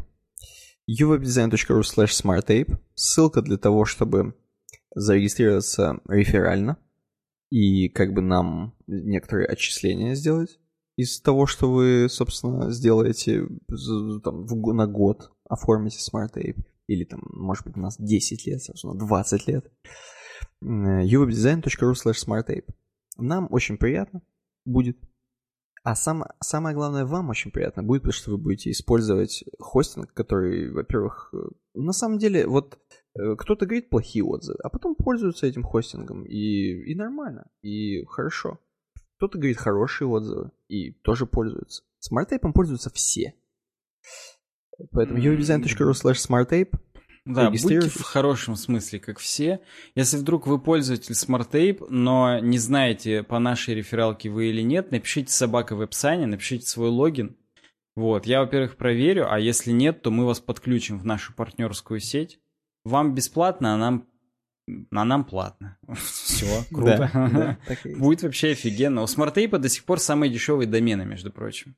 Чуваки. 195 рублей за ру домен вы сейчас такое практически нигде не найдете. А хостинг, который у них, блин, блин. у них вообще все классно и офигенно. Я причем mm. разговаривал не далее, чем вчера э, с нашим... Э, как это у этих... Я забыл. У шпионов-то как называются эти чуваки, которые не связной, а куратор? Ну, с нашим куратором у SmartApe я разговаривал, mm-hmm. и он сказал, что в карантин никаких изменений. Все классно. Клиенты ничего не замечают На бизнес вообще. не повлияло на бизнес никак не повлияло. То есть я считаю, что вот таким и должен быть настоящий российский хостинг. Никак не влияющим на карантин. Почти Точнее, как наоборот. Не под... Вот да. У них даже Инстаграм есть и Вайбер. У SmartApe, чуваки. Это Представляете, насколько это прогрессивное? Вайбер сделали в 2020 Блин, то есть можно с 8 марта там поздравлять, с 21 февраля? Да вообще, можно vBulletin сразу себе накатить из админки и PrestaShop. И самое главное, я призываю всех, попробуйте бесплатно. Опять же, вот что вам стоит? Ну, то есть просто возьмите и попробуйте какой-нибудь один свой сервисочек, разверните на SmartApe. Дешевле реально ничего не найдете. Я не скажу, что удобнее ничего не найдете. SmartApe, он не очень новичок- friendly. Здесь все-таки нужны профессионалы, знающие свое дело. Но если вы знаете свое дело, то дешевле точно не найдете. Это очень круто. Поэтому uwebdesign.ru slash smartape, там рефералка. В описании к видео тоже рефералка. И если вдруг вы уже э, абонент SmartTape, но не знаете, вы по нашей рефералке или нет, напишите собака в описании в телеге, э, разберемся с вами. Подписываюсь под всеми словами. У нас сейчас какая-то новость, которая называется Old CSS, New CSS. Причем я вижу, что новость от 1 э, февраля 2020. То есть, как мы любим, э, подкаст выйдет в 2021, темки из 2020. Тем более, ну, нам, видишь, кстати, предложили. Нам ее предложили, нам предложил ее Валдис Гвоздидзе. Предложил он нам ее... Причем э, его сайт ведет на бухарев.ком. Возможно, это Сергей Бухарев, наш старый патрон. Да, так и есть, это он и есть. И смешно, что он Валдис Гвоздидзе. Ну так вот, он нам ее предложил 29 э, апреля, високосненько. Вот. И он нам ее предложил на uwebdesign.ru, между прочим. Мы, в общем, сподвигаем всех предлагать нам темки февраля, ты имеешь в виду? А я От сказал? Мне показалось апреля, или мне кажется, уже я все. Кто-то из нас все. Если я сказал апреля, я все. Если тебе показалось, ты все. Короче говоря, 29 февраля, я говорю, високосненько. Вот. Это с темка с блога Иви. Мы с нее в тот раз обсуждали. Сейчас да, мы смотрели уже. Ну, не в тот, может, в позатот.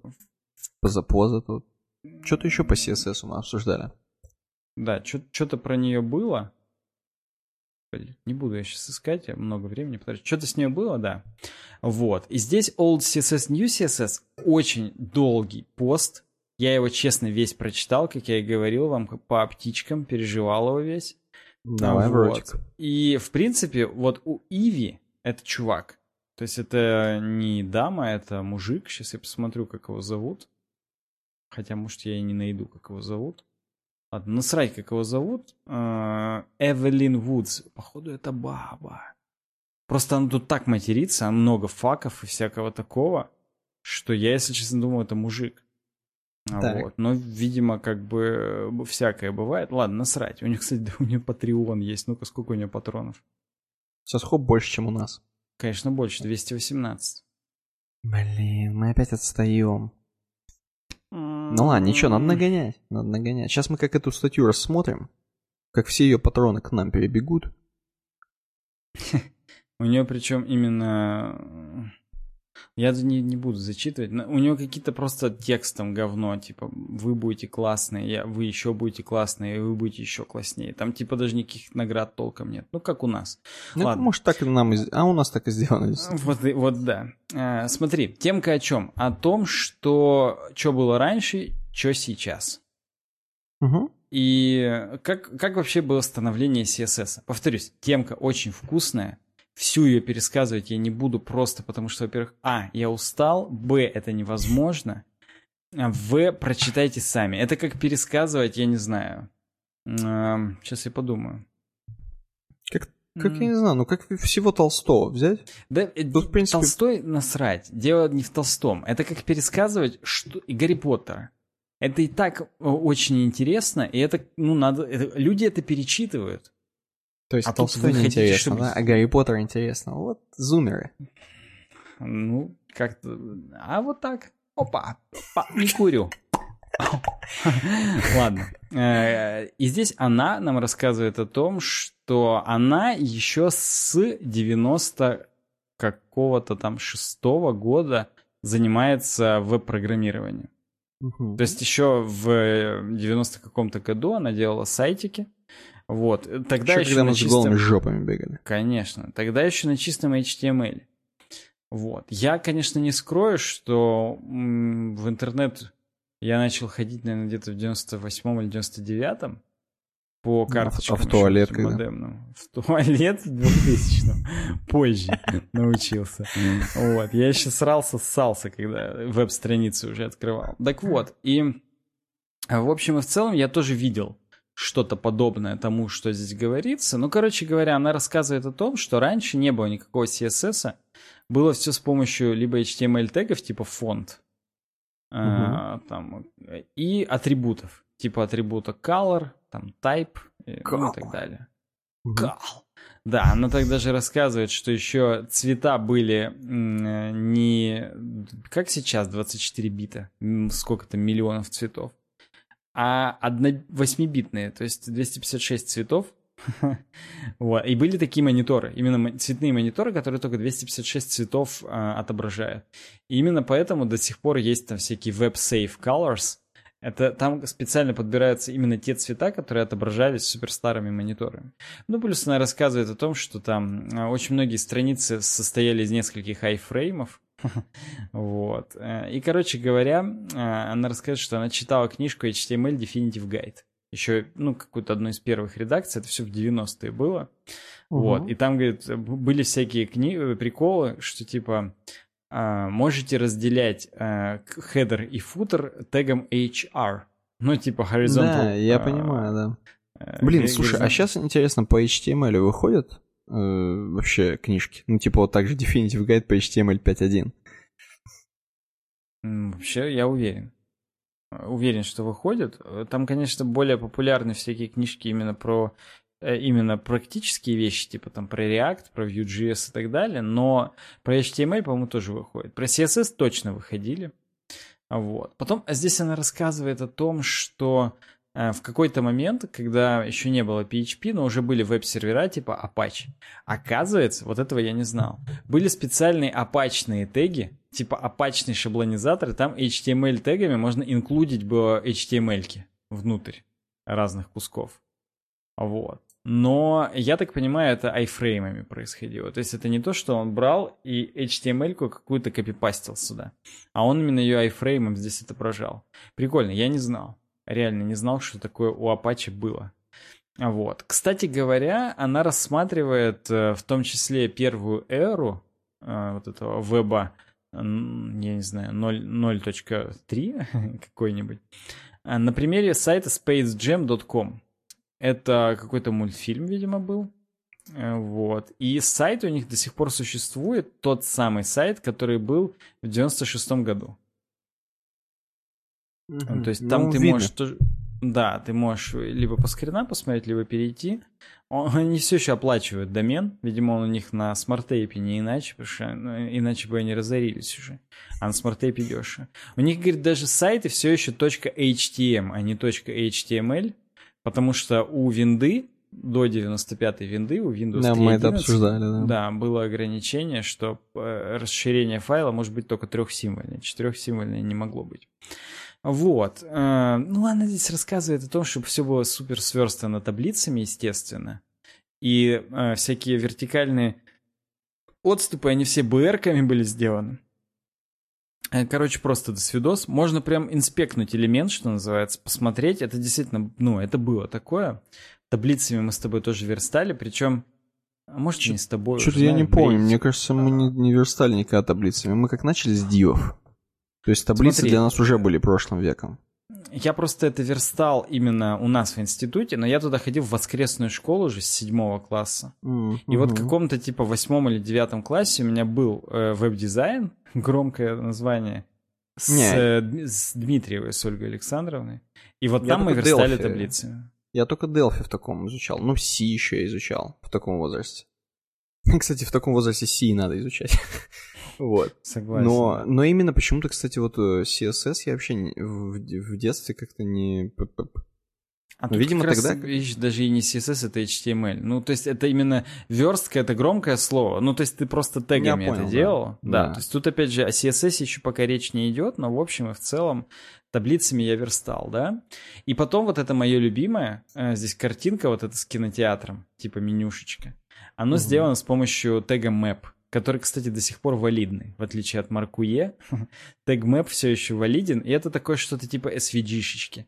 То есть ты внутри мэпа размечаешь эрии, Мгм, вот, и типа мгм. координаты, с такой-то по такую-то координату, это ссылка такая-то, с другой по другую, это ссылка такая-то. Повторюсь, до сих пор валидное дерьмо. И Просто этим я, я тоже помню- делал.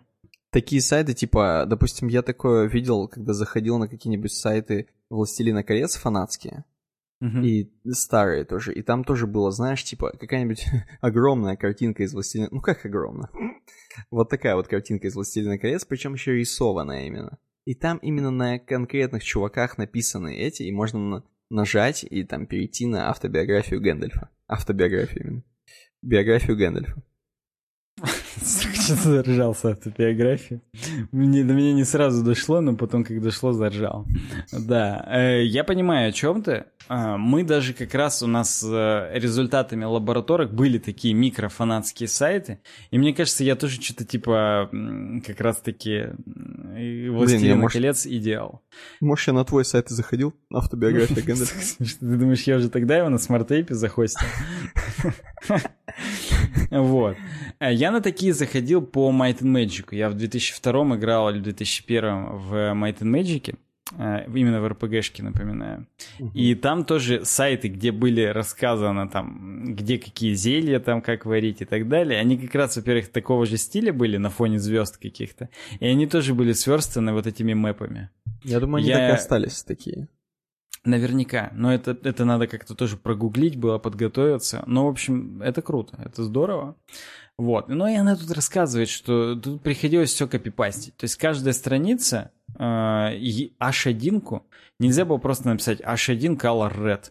Надо в каждую H1 было внедрять внутрь тег фонд, у него указывать color red, там, ну и так далее. Это, это просто до свидос, как много копипастинга.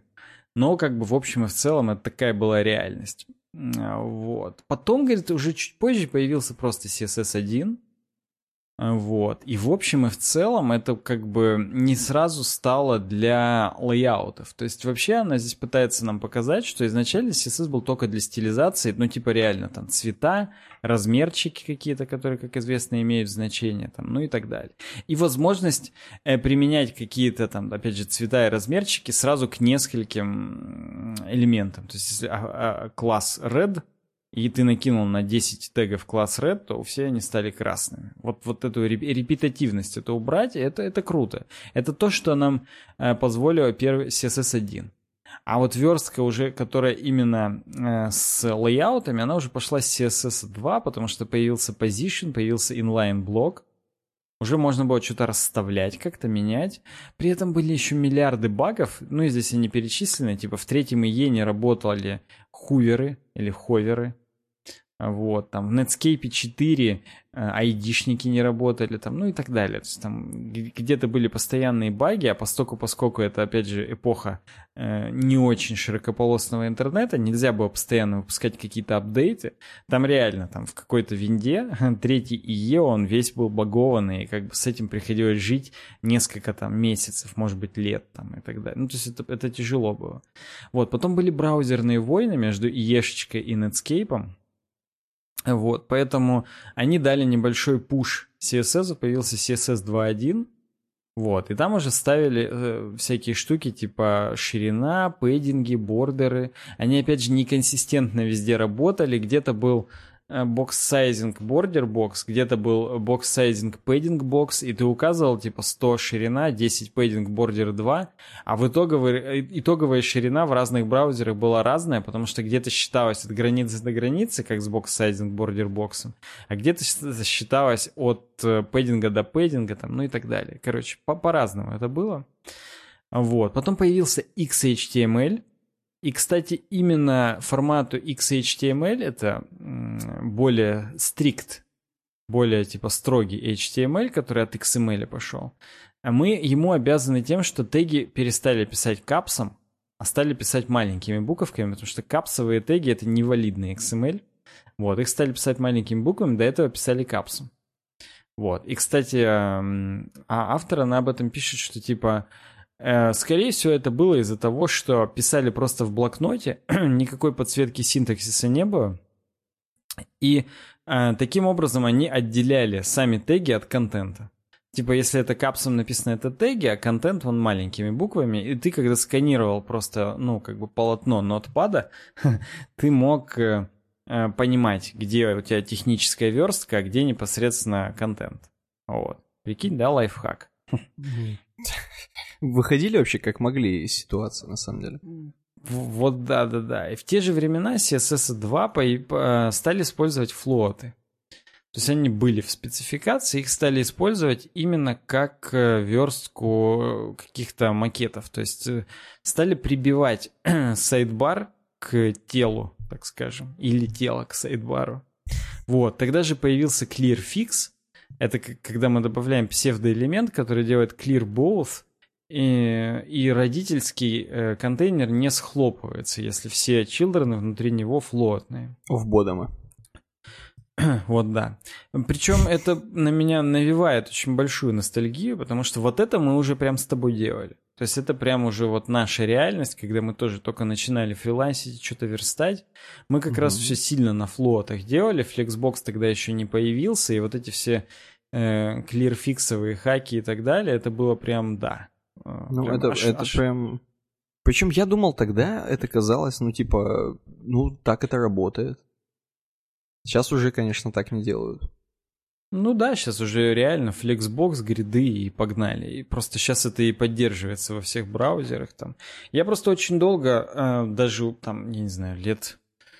Да даже три года, мне кажется, или четыре назад я еще использовал флоты именно с целью, чтобы больше была поддержка, потому что Flexbox еще не везде был там и так далее. Везде какие-то префиксы там, ну, в общем, да.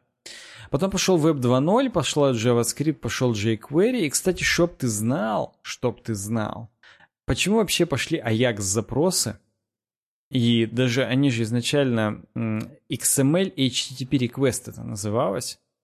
Угу. Это возможность отправить HTTP запрос и получить какую-то инфу, и из этой инфы порционно JavaScript что-то сменить. Оказывается, угу. оказывается, первое вообще приложение в мире, получается, первое веб-приложение это Gmail. Google Нихай. выкатил эту спецификацию, вот этот XML HTTP request, вместе с Gmail, и тогда все не понимали, как оно работает без обновлений страницы.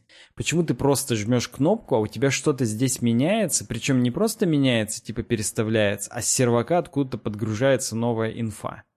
Вот это был mindblowing для всех, и это был очень переломный момент для веба в целом. Но здесь постольку, поскольку про CSS, здесь как бы, ну, не, не очень глубоко об этом говорится, но в общем и в целом тот момент дал супер толчок JavaScript, появился jQuery, и угу. из JavaScript и jQuery стало возможным управлять стилями. Вот. В том числе добавились именно jQuery анимации, типа fade-in, fade-out, которые были супер непроизводительные, но они уже были майндбловинговые. Именно поэтому с целью того, чтобы производительно это все было, вендоры браузеров начали прорабатывать CSS3. Mm-hmm. Вот. А вот CSS3 это уже была прям ну, супер революционная штука. Как сейчас помню, как э, мы курсовую в, интерне... э, в интернете, все уже, в институте писали, и вы писали там практически умную штуку, типа выборки из баз данных там и так далее. Вот. Да, а у тебя я был именно... Куб. У меня был куб на CSS3, до сих пор рассказываем эту историю. Мне кажется, в подкасте тоже уже сто раз ее рассказали. Причем куб, который, да, именно там, 3, там CSS3-шная 3D-шность такая была. Да. Прям такой супер куб. Причем по, именно по бреду это произвело впечатление, так скажем, на жюри. И так это типа... была фишка наша, конечно. Мы... У нас дело, было да. типа три в одном курсач. И да, типа да, да. у нас с Аней там какая-то хреновина выводить какую-то, как обычно, там из базы данных хрень, там, ну не, не то чтобы что-то очень сложное, а потом в конце это все практически в куб превращать. Доходили Нет, до а потом и... там просто там была типа э, ссылка с надписью типа там бета или типа того. Это да. тогда тоже работало только в хроме и в сафари, как сейчас помню. Вот. И там именно куб был, и самая фишка была, что он с клавиатуры управлялся. То есть ты мог стрелочками да, вправо, да. влево, вверх, вниз, и все таки это что, без флеша работает? И мы такие, да, это без флеша, это вот, это HTML5, там туда-сюда, CSS3. И все такие, вау, вау, просто цветы, как Баскова там нам кидали и так да, далее. Да, да. Вот, это прям, это фурор произвело, когда тогда в 2011 это было, наверное, где-то так. Вот. И, слушай, это прям, да. Собственно, в самом э, вебе, в самом интернете это рулон. Ровно такой же фурор и произвело в тот момент, потому что это стало работать быстро, это стало быть красиво, и это стало возможным, ну, как бы, то, тот уровень интерактива, который мы получили на веб-страницах, он, конечно, был э, космически далек от того, что было там даже 10 лет назад. Ну, от того момента, я имею в виду. Вот, поэтому, да, здесь она еще куча примеров приводит, ну и говорит о том, что э, поначалу это, конечно, все было э, с жуткими вендор-префиксами, типа moz, WebKit, еще были оперные, кстати, префиксы. Тогда еще опера была на отдельном движке, и вот это было э, дефисик О, дефисик. Вот. Э, Че ты ржешь? Да, просто что-то с О, дефисик О. Ты практически ну, уже смайлики говоришь. Да, двоеточие скобочка. Вот, потом пошли препроцессоры, и потом он говорит, все, потом случились небеса, и все, Flexbox. Вот. Ну и, короче, он теперь стал классно поддерживаться браузерами где-то начиная с 15-16 года. Вот. Потом появились CSS-гриды и все. Сейчас у нас все супер классно. И здесь дальше в конце у нее э, куча ссылок.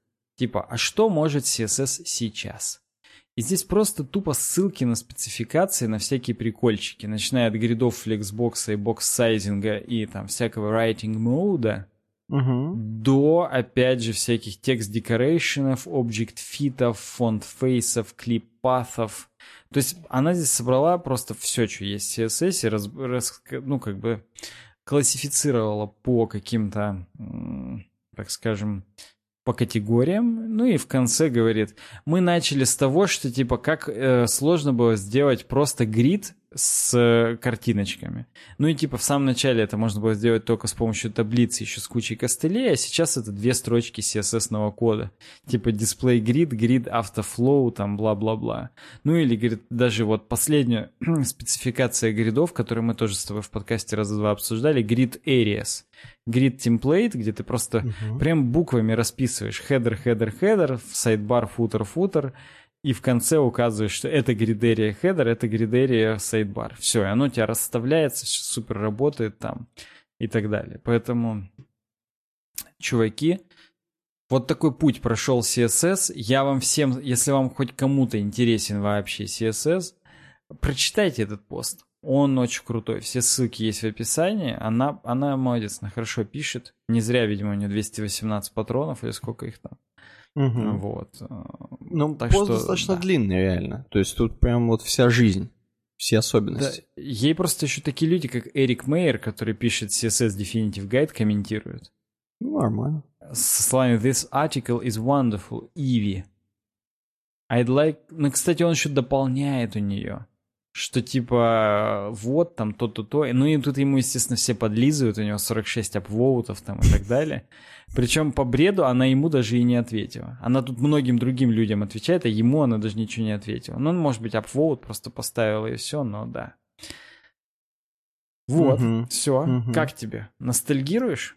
Блин, нормально, на самом деле, классно, классно. Просто сам по себе сайт, вот даже и Иви блог, он тоже какой-то такой из тех времен, когда мы только начинали, если честно. Он какой-то Smashing Magazine, ну не Smashing Magazine, но что-то такое, короче. Вот, и круто, круто, мне понравилось. Но тем не менее, видно, что она могет, она еще нам всем фору даст, наверное, по верстке, да по всякому такому. Вот. Это У нее, кстати, даже разум... Twitch есть свой. Может быть, даже Я зашел, есть... я пока э, это все было происходило, я зашел и там не понял, что происходит, но там, там Doom какой-то первый, по-моему, происходит. Там Metroid и... Fusion Blind 420% run. Смотри, у нас Короче... 100% челлендж, здесь 420%. Может Причем я тебе так скажу, повышать? у нее просмотров меньше, чем у нас. Ну да, то есть там Общих, не сильно там... популярно происходит. Да, да, да.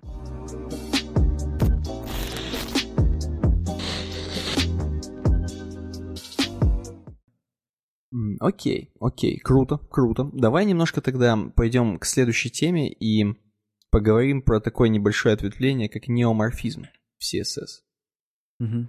Неоморфизм и CSS. И я бы не сказал, опять же, что это супер новье, но а, мы затронем. Бухгалтерия взяла, так скажем, канцелярия отобрала, поэтому расскажем.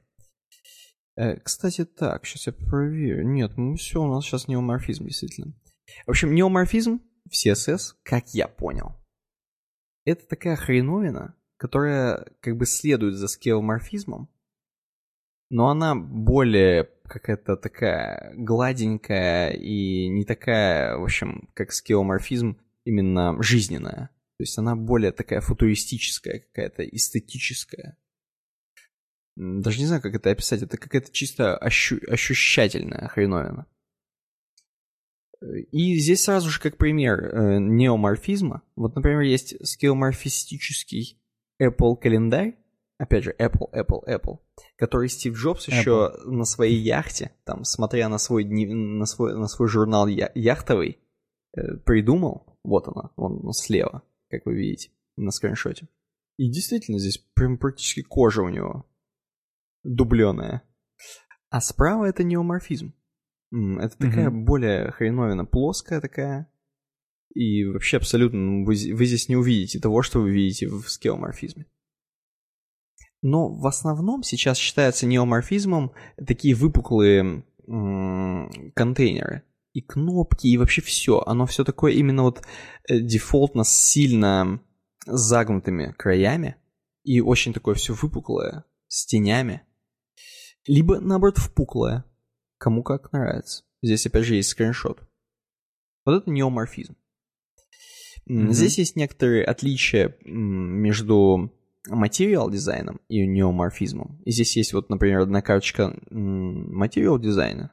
То есть это просто как бы ну, как, как обычная карточка. А неоморфизм это такая больше скорее какая-то кнопка такая выдающаяся. То есть это просто какое-то что-то, какая-то часть чего-то. Как будто выдавленная такая специально железочка, что ли. И здесь есть прям отличия разобраны. То есть между материал дизайном и неоморфизмом э, по теням, например. То есть э, тени в материал дизайне это просто вот небольшая такая тенька, которая есть э, просто у карточки, чтобы она чуть-чуть выделялась. А в неоморфизме это и тени как э, светлые и тени темные. Вот вы видите, опять же, выделяется, чтобы такая выпуклость появлялась. Э, цвета, именно бэкграунд цвета, то есть подложечка. В материал дизайне подложечка обычно вообще другого абсолютно цвета, э, нежели остальной бэкграунд вашего сайта. А в неоморфизме, я так понимаю, прям того же цвета и есть короче говоря. Потому что в любом случае у вас там выпуклость. Зачем вам цвет менять, правильно? Края. Ну там, видишь, там оно еще суть в том, что это типа все одно. То есть в материал дизайне это разные типа кусочки бумаги, угу. а тут это выпуклости на одной, так скажем, конве да. такой какой-то. Да, выбит, там... выбитости на одной железочке. Да-да-да. Э, края. Ну, края какие? В материал дизайне это просто чуть-чуть закругленные края. Такие вот как бы прям вот чуть-чуть совсем. А в неоморфизме, соответственно, это просто ну супер закругленные, как я и сказал. И угу. границы, бордеры э, у материал дизайна это просто просто какие-то, чтобы их чуть-чуть видно было, хотя бы границы. Вот. А у неоморфизма, соответственно, такие контрастные штуки, здоровые, они еще с сильными тенями, поэтому их видно прям. Угу. Вот, собственно. Здесь нам дальше рассказывают, какими методами добиваться в CSS, собственно, неоморфизма. Можешь сразу пролистать до CodePen первого самого. Вот здесь описывается, и вот эта вот выпуклость, действительно как на железочке выбитая, с другой стороны, получается. Вообще не очень сложно, и получается прикольно. Достаточно. Дальше чувак рассуждает. Ну, как бы это, конечно, круто, но типа вот давайте поиграемся, поэкспериментируем, делают разные выпуклости. Все это типа якобы неоморфизм. Он использует здесь переменные в CSS, чтобы, если что, играться очень легко с выпуклостями. Вот. И дальше он там усовершенствует модель и какую-то такую небольшую впуклость делает. Inset Shadow. Вот э, дальше. Угу. Тоже на CodePen вы можете видеть. То есть по-разному. Можно по-разному это делать, и выглядит действительно классно выглядит классно, хотя, если э, не сильно постараться, то немножко так выглядит, как будто вы погрузились в какую-то эпоху, опять же, 90-х. Потому что вообще, да, когда... как будто вы просто учитесь, у вас, э, вы чувство стиля обретаете. Ну да, чувство и, стиля и не обрели. Потому что, короче, вообще Box Shadow это такая штука, с ней надо быть аккуратней. Она, как только вы начинаете она ее на грани распылять, да, она, да, да. Она, она становится, она не очень становится. Ну, дальше он тоже играется с э, лайнер-градиентом немножко, потому что, говорит, в принципе, у этих выпуклостей можно градиентик сделать. То есть это, это нормально будет. Это еще неоморфизм пока. Вот. Короче, что еще? На практике. На практике он сравнивает неоморфистические иконки с такие, с такими обычными плоскими иконками, плоскими кнопками, абсолютно вот checkout, здесь можно видеть. То есть вдавленная и нажатая и не нажатая кнопка в неоморфизме и нажатая и не нажатая кнопка в просто в плоском этом. Ну, знаешь, и плоский действительно вот здесь размышляет. По-моему, э, обычный чекаут, э, вот который справа, он, по-моему, привычнее и как-то более виден на странице, чем неоморфистский. И дальше он думает, а как лучше? Неоморфистский, как, как Netflix выглядит. Да, да, согласен. Но он такие еще цвета использует. Ну, Здесь да, он да. играется, конечно, дальше, типа с кнопками, а как можно было бы сделать, а можно было бы то, все, пятое-десятое. Эм, и говорит, ну вообще некоторые элементы не очень в неоморфизме выглядят. Вот, например, здесь скролл-бар выглядит как кнопка, и вообще все выглядит как, мать его, гребаная кнопка. Ну, потому что... Так это еще и не скролл-бар. Ты если там это... нажмешь, Точнее, прочитаешь, да, что это, там это именно этот это прогресс-бар, который это выглядит как э, скролл-бар. Да, да, да. Ну, То есть я согласен, не UX. Все это, да. все это не UX абсолютно. То есть все это как будто выдавленная или выпуклая хреновина на железочке. То ли нажимать на нее один раз, то ли ее тащить, то ли просто смотреть на нее. Хрен его знает, то ли вводить что-то. Непонятно. И вывод какой? Вывод какой? Эм, кстати говоря, здесь еще есть немножко чуть-чуть такое про accessibility, как вообще вот люди, например, с плохим зрением, как э, хреново относятся к неоморфизму, потому что, соответственно, там же никаких вообще контрастов нет. Что такое выдавленная хреновина? И вообще иерархия на странице начинает теряться, когда у тебя все такое. Вот представь себе, у тебя на странице все выпуклое и впуклое. И ты такой, твою мать, что, кто здесь, куда смотреть, где здесь что? А, люди с плохим зрением, соответственно, тем более не понимают, где здесь что.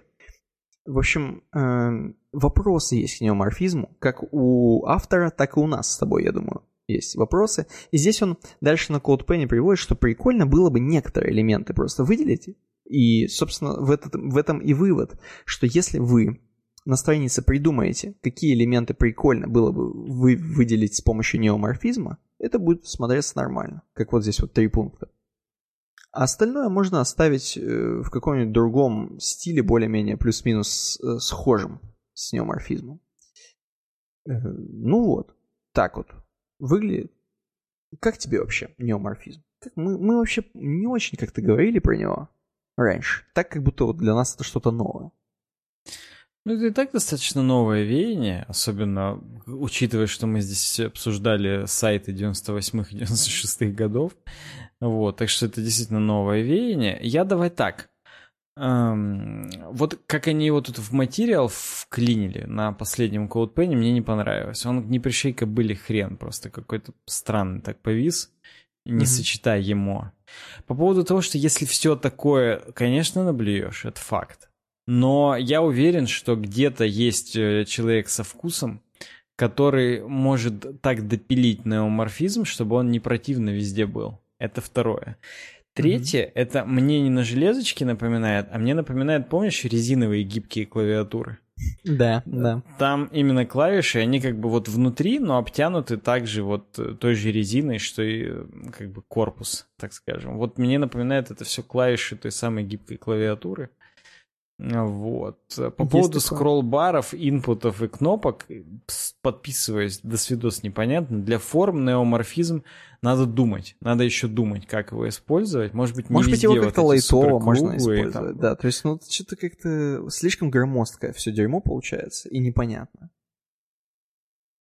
Ну, вот, вот да. То есть это как-то, ну, надо доработать напильником, что называется. Но в целом, я не понимаю, почему чем-то мне он нравится. Вот мне чем-то притягивает. Особенно вот когда мы посмотрели, там был концепт банка какого-то. Угу. А, ну там в самом начале, транзакшн, там чего-то там. Да, Александр это было Плутов неплохо. сделал. Это было неплохо. Он сделал кстати. прикольно. Оно выглядит прям кайф. Мне нравится. А вот почти все дальше, о чем... Э, кто это, Крис Койер говорил или кто? Не, Нет, Адриан Бисек какой-то. Угу. Вот, оно уже как-то... Вот э, первая впуклость тоже зелененькая, классно выглядит, когда она одна вот так по центру, вот этот квадратик, да? Вот именно, когда она вот. одна, это классно, а как только они сразу 100... Ну вот в транзакциях их 100, но там это как-то вкусно сделано. Вот, не знаю, это надо смотреть. Там, там и теньки немного другие, боковые, там, угу. ну как-то... Короче, Короче, надо постараться. Как-то он сумел. Там, там вот тоже инпуты же есть, credit card number, amount. И, и я четко понимаю, это input, а это кнопка, это надо жать, это не надо жать. То есть э, надо уметь, надо уметь. И, видимо, это, это скилл определенный. Вот. Ну так, Шкил. в общем и в целом, чем-то нравится. Чем-то нравится. Не может знаю быть, чем. Может быть, когда-то кто-то пойдет дальше и сделает целый реально UI-кит неоморфистический, и мы оценим его, и он будет классный. А он есть. Если мы перейдем на neomorphism.io, то такой сайт есть, только не Neo, а NEU. Сейчас. Да, Neo это там будет все зелено-черное такое. Вот, там есть именно конструктор. То есть там можно менять размер, он в зависимости от размера разные теньки делает там и так далее. То есть тут уже он умная хрень практически. Вот. И в общем и в целом, ну, реально не блевотно выглядит. Тут можно разные варианты неоморфизма выбирать. Вижу. С теньками впуклые, выпуклые там и так далее. Вот. И ну, норм. Но мне не, не противно. Оно здесь нормально. Но тут, опять же, это, конечно, на примере одного квадратика всего лишь. Вот, поэтому нужны еще примеры. Надо дрибл смотреть, там наверняка много кто, так скажем, это пробовал. Вот, угу. всякое. Прикольно, что это, если э, размер уменьшать на этом конструкторе, mm то это все в кружочек просто превращается маленький. Ну да, да, радиус увеличивается. Тут какой-то алгоритм умный, который это как-то, видимо, просчитывает, в какой момент нужно... Э, хотя это, в общем-то, можно, радиус-то можно менять. Ну, то есть э, ты когда сайз делаешь, радиус, конечно, меняется, но ты, сделав нужный сайз, можешь все равно радиус ты еще подкрутить там как хочешь. и distance там и так далее. Поэтому, в принципе... Мне это еще немного иконочки напоминает из айфона, с айфона. Ну, и поэтому да. хорошо становится. Короче, Apple. надо... Блин, смотри. Смотри, что я сейчас сделал. Я сделал блюр минимальный. Intensity Да, я да, это сделал прикольно. Примерно... Оно там, там уже советские какие-то приколы начинаются. По- по- по- Получается вообще классно. Поэтому, Да, да. чуваки, учитесь, учитесь дизайну, делайте нямки, показывайте потом нам. Именно нямки, да. Что-то я не ожидал от тебя. Нямок. Согласен. Я тоже от себя иногда не ожидаю такого.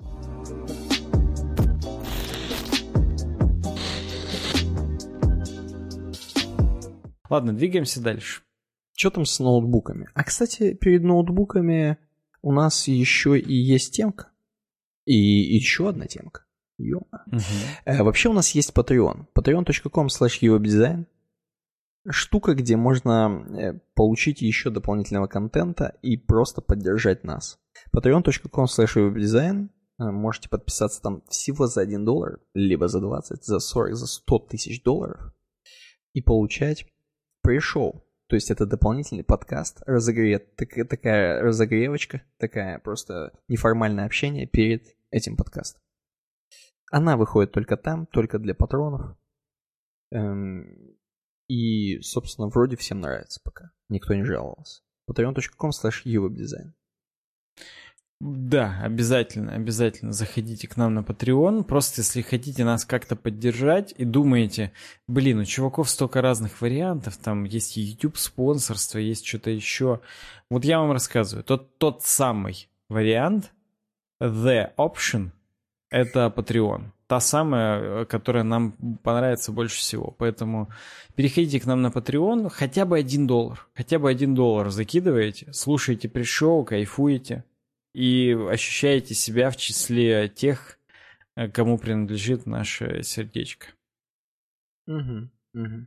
Окей. Э, идем дальше. Тема, тема 10 правил, которые помогают мне работать из дома уже 20 лет.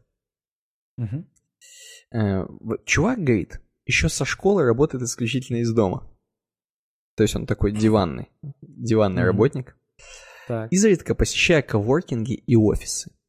Эти 10 э, прав- правил помогают ему быть продуктивным и не сойти с ума. У нас эта тема, кстати, называлась как «Как работать из дома и не сойти с ума», если что Мгм. в громких темах. Первое. Чуваку помогают ритуалы. Говорит, кто-то надевает рабочую одежду, а могу, например, посоветовать еще надевать какую-нибудь одну штуку, там, часы, например. Если ты надел часы и работаешь, то снимай часы, например, когда перестаешь работать. И тогда у тебя будет какой-то такой, ну, якорек, скажем так. И будет, наверное, так проще. Второе. Когда, говорит, был семейным человеком, он, видимо, уже не семейный. И все, все, очевидно, не понимали, что я работаю, и отвлекали. Мы придумали ритуал с флажком. Если флажок стоит на столе, отвлекать нельзя. Эту игру понимают даже дети. Третье. Работайте помидорками. Ставьте таймер на 25 минут, затем перерыв. Таймер можно ставить на тех же наручных часах. Что-то он какой-то... нар- Он такое чувство, что я криминальное чтиво смотрю. Типа, вот у моего, ба- у моего бати были наручные часы, которые он провез в жопе в- с, с этими, во Вьетнамской войне. Ну вот. Ладно, четвертое. Найдите, наденьте наушники, включите музыку. Представьте, что вы просто в open space. Пятое. Если у вас не оборудовано рабочее место, там сидите где-нибудь на табуретке на кухне, заказывайте нормальный стол в Икее, например. Шестое. Начинайте день с завтрака и работы. Эм, ни в коем случае не включайте YouTube или игрушку на полчаса. Это ловушка. Даже если успеете выключить, вы уже получите заряд дофаминов, и работа перестанет быть продуктивной. Седьмое. Работать из дома сложнее. Все видят ваши результаты, а не усилия. Все оценивают работу с вами по этим результатам. Увольнять вас будут также исходя из результатов, вернее их отсутствия.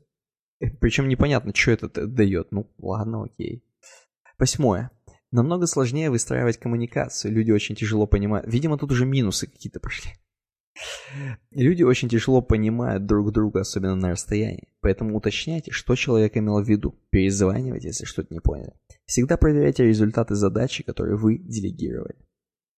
Девятое. Поставьте Это в на самом расписание. деле и не только из дома. Вот если мы восьмой пункт смотрим, да как бы и седьмой тоже. Седьмой, ты, ты просто переспросил, это к тому, что в офисе очень легко имитировать деятельность, и все будут думать, что чувак работает.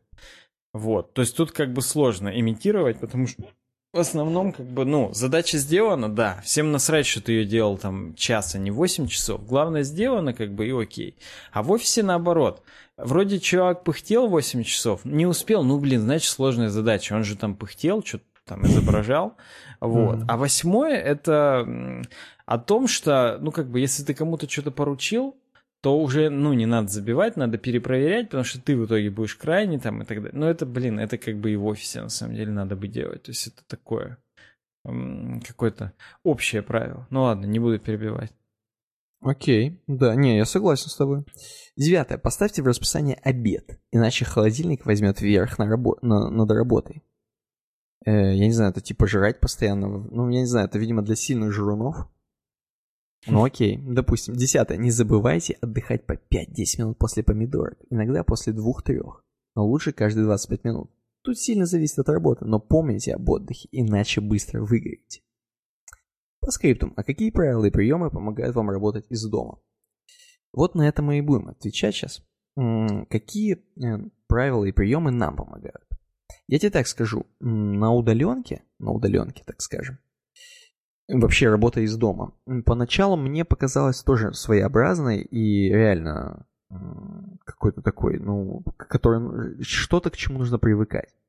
И вот реально, когда привыкаешь, после этого даже не надо вот эти правила соблюдать.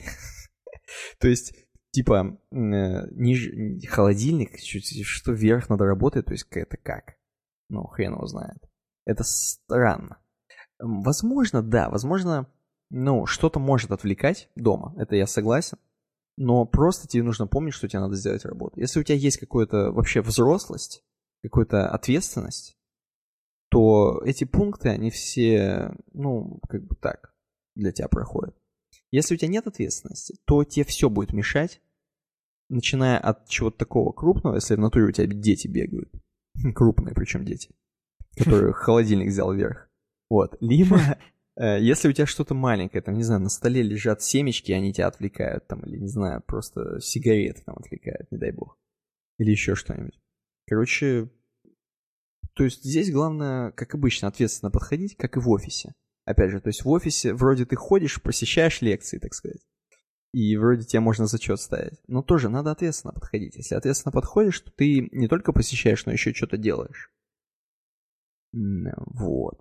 Так можно не сойти с ума в целом. Да и просто надо как-то жить, ну, типа дома, прикольно, да, иногда работаешь после шести вечера, иногда там с утра, может быть, поспал подольше. Всякое бывает, как бы, вы понимаете, лайфхаки, всё такое. Ты У тебя, научишь Саня. плохому-то. Да я научу, я сейчас научу их еще там, вот именно. Э, что это? Скажи. У тебя, может быть, есть какие-то свои ритуалы? Ну смотри, я, во-первых, э, постоку, поскольку мы с э, Саней Бушуевым мы снимаем офис, в принципе, я не буду скрывать, э, если я пошел в офис хотя бы на три часа, я за эти три часа сделаю больше, чем за предыдущий день, если я дома там отработал. То есть, ну, как бы для меня пройтись в офис и поработать в офисе это хороший очень ритуал, который мне помогает работать на удаленке. Вот. Но это если мы конкретно про удаленку, а если мы конкретно про работу из дома, то на самом деле лучший мотиватор это дедлайн. То есть, если ты точно, ну, опять же, взрослость по тебе. То есть, если Мгм. ты точно знаешь, что у тебя есть какая-то фича, которую тебе надо выкатить сегодня, или там до обеда, или там, я не знаю, ну, там, завтра утром уже должно быть, то, ну, как ничего лучше тебя не заставит работать. То есть, просто пообещай сделать кому-нибудь, пообещай, что будет готово там к такому-то моменту. И тебе придется... Это как это, социальный контракт, или как это называется? Ну, то есть, когда ты Социальная пообещал... привычка вслух- практически. Практически, да. Ты вслух пообещал, сказал, что э, надо сделать, тебя от, это от тебя ждут, приходится соответствовать. Все. То есть, мне кажется, более лучше ничего не бывает. По поводу включить YouTube утром, я иногда включаю YouTube утром, реально там на 30 минут, и я Мгм. не могу сказать, что это сильная ловушка, а потому что если я не включу YouTube, больше мне работать не захочется. Еще Сорян. большая ловушка будет. Вот именно. Поэтому я не знаю, мне это, это... Для меня это как раз ритуал. Под чаек или под кофеек утром с кашей э, посмотреть, я не знаю, «Лебедича» нового или там какую-то другую хрень на 20-30 минут, и как-то все вроде, вроде норм, можно начинать. Или там, я, я не знаю, я всегда проверяю жиру. Вдруг кто-нибудь за вчерашний вечер то есть там, ну, много коллег работало по Москве на проекте, или даже там по белорусскому времени, там, по-моему, еще минус один от Москвы. Вот. И мало ли, вдруг кто-нибудь какие-нибудь э, тикеты оформил, там что-нибудь, какие-нибудь баги всплыли и так далее. Э, это вс... Я всегда с этого начинал работу. И mm-hmm. это мне как-то прям бодрило, мне это нравилось, и это настраивало. Ты такой, смотри, если там новые тикеты, вау, интересненько, что там новое. А без шуток, мне, мне каждый раз интересно было, что новые баги, особенно учитывая, что я тем лид, мне в любом случае надо знать все, э, все баги, которые новые там нас зарегистрировали, распределить их там между людьми и так далее. Вот. А если нету никаких новых багов, то я с большей силой отправлялся уже существующий фиксить, чтобы быстрее их пофиксить и быстрее как бы шляпу надеть. Ну, типа, задачи на сегодня там больше нет, там, ну и так далее. То есть вот в таком стиле.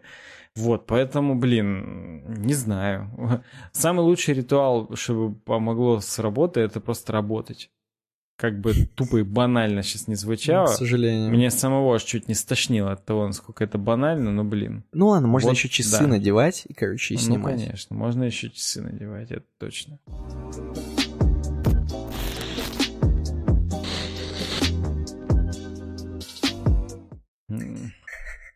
Не знаю, так. можно радио еще слушать, я тоже так делал. То есть просто ты слушаешь радио, какую-нибудь там одну передачу на какой-нибудь радиостанции утреннюю. Ну и ты знаешь, что все, ты ее послушал, это практически как ты в офис доехал на машине. Вот. А потом уже, э, окей, ты доехал и можешь начинать работать. Не знаю. У всех по-разному. Напишите в комментариях, какие у вас ритуалы. Вот. Ну, чувак, конечно, смешно. Еще тут начал с того, что он со школы уже там работает дома. Сколько ему сейчас тогда лет? Ну, то есть, дешевое пижонство какое-то. Ну ладно. Начал, начал. По Лебедичу. Так. Готов уже слушать про игровые ноутбуки. Да слушай. Вот, кстати, у него здесь на картинке Acer Predator. Правый ноутбук. Так. К, к слову, опять же, об игровых ноутбуках. Да, у нас тут такой мостик небольшой. И вот смотри, справа Acer Predator, слева MacBook, который просто MacBook. Не Air, не Pro, а который просто MacBook, который в 2012 году вышел новый.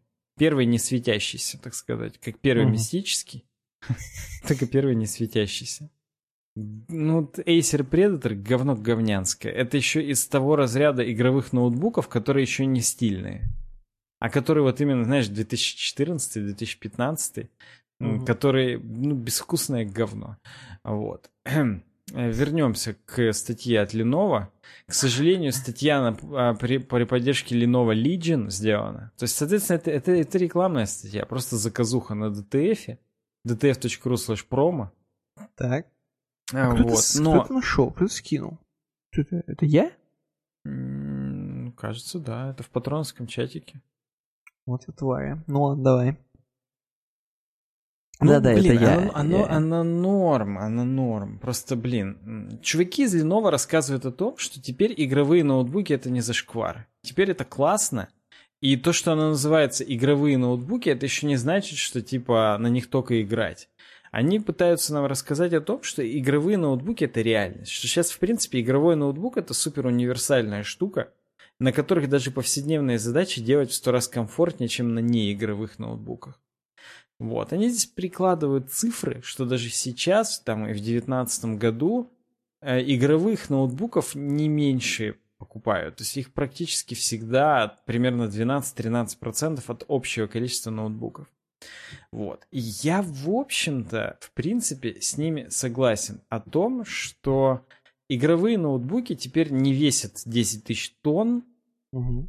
Они есть очень даже тонкие, они есть очень даже красивые, они есть приятные на ощупь. То есть это не просто глянцевый пластик, там, как раньше, а именно какие-то они такие шершавенькие, прикольные, матовые, э, ЛГБТ-подсветка везде, какие-то угу. радиаторы классные. Единственный минус, и он, к сожалению, не особо изменился, это тепло, тепловыделение.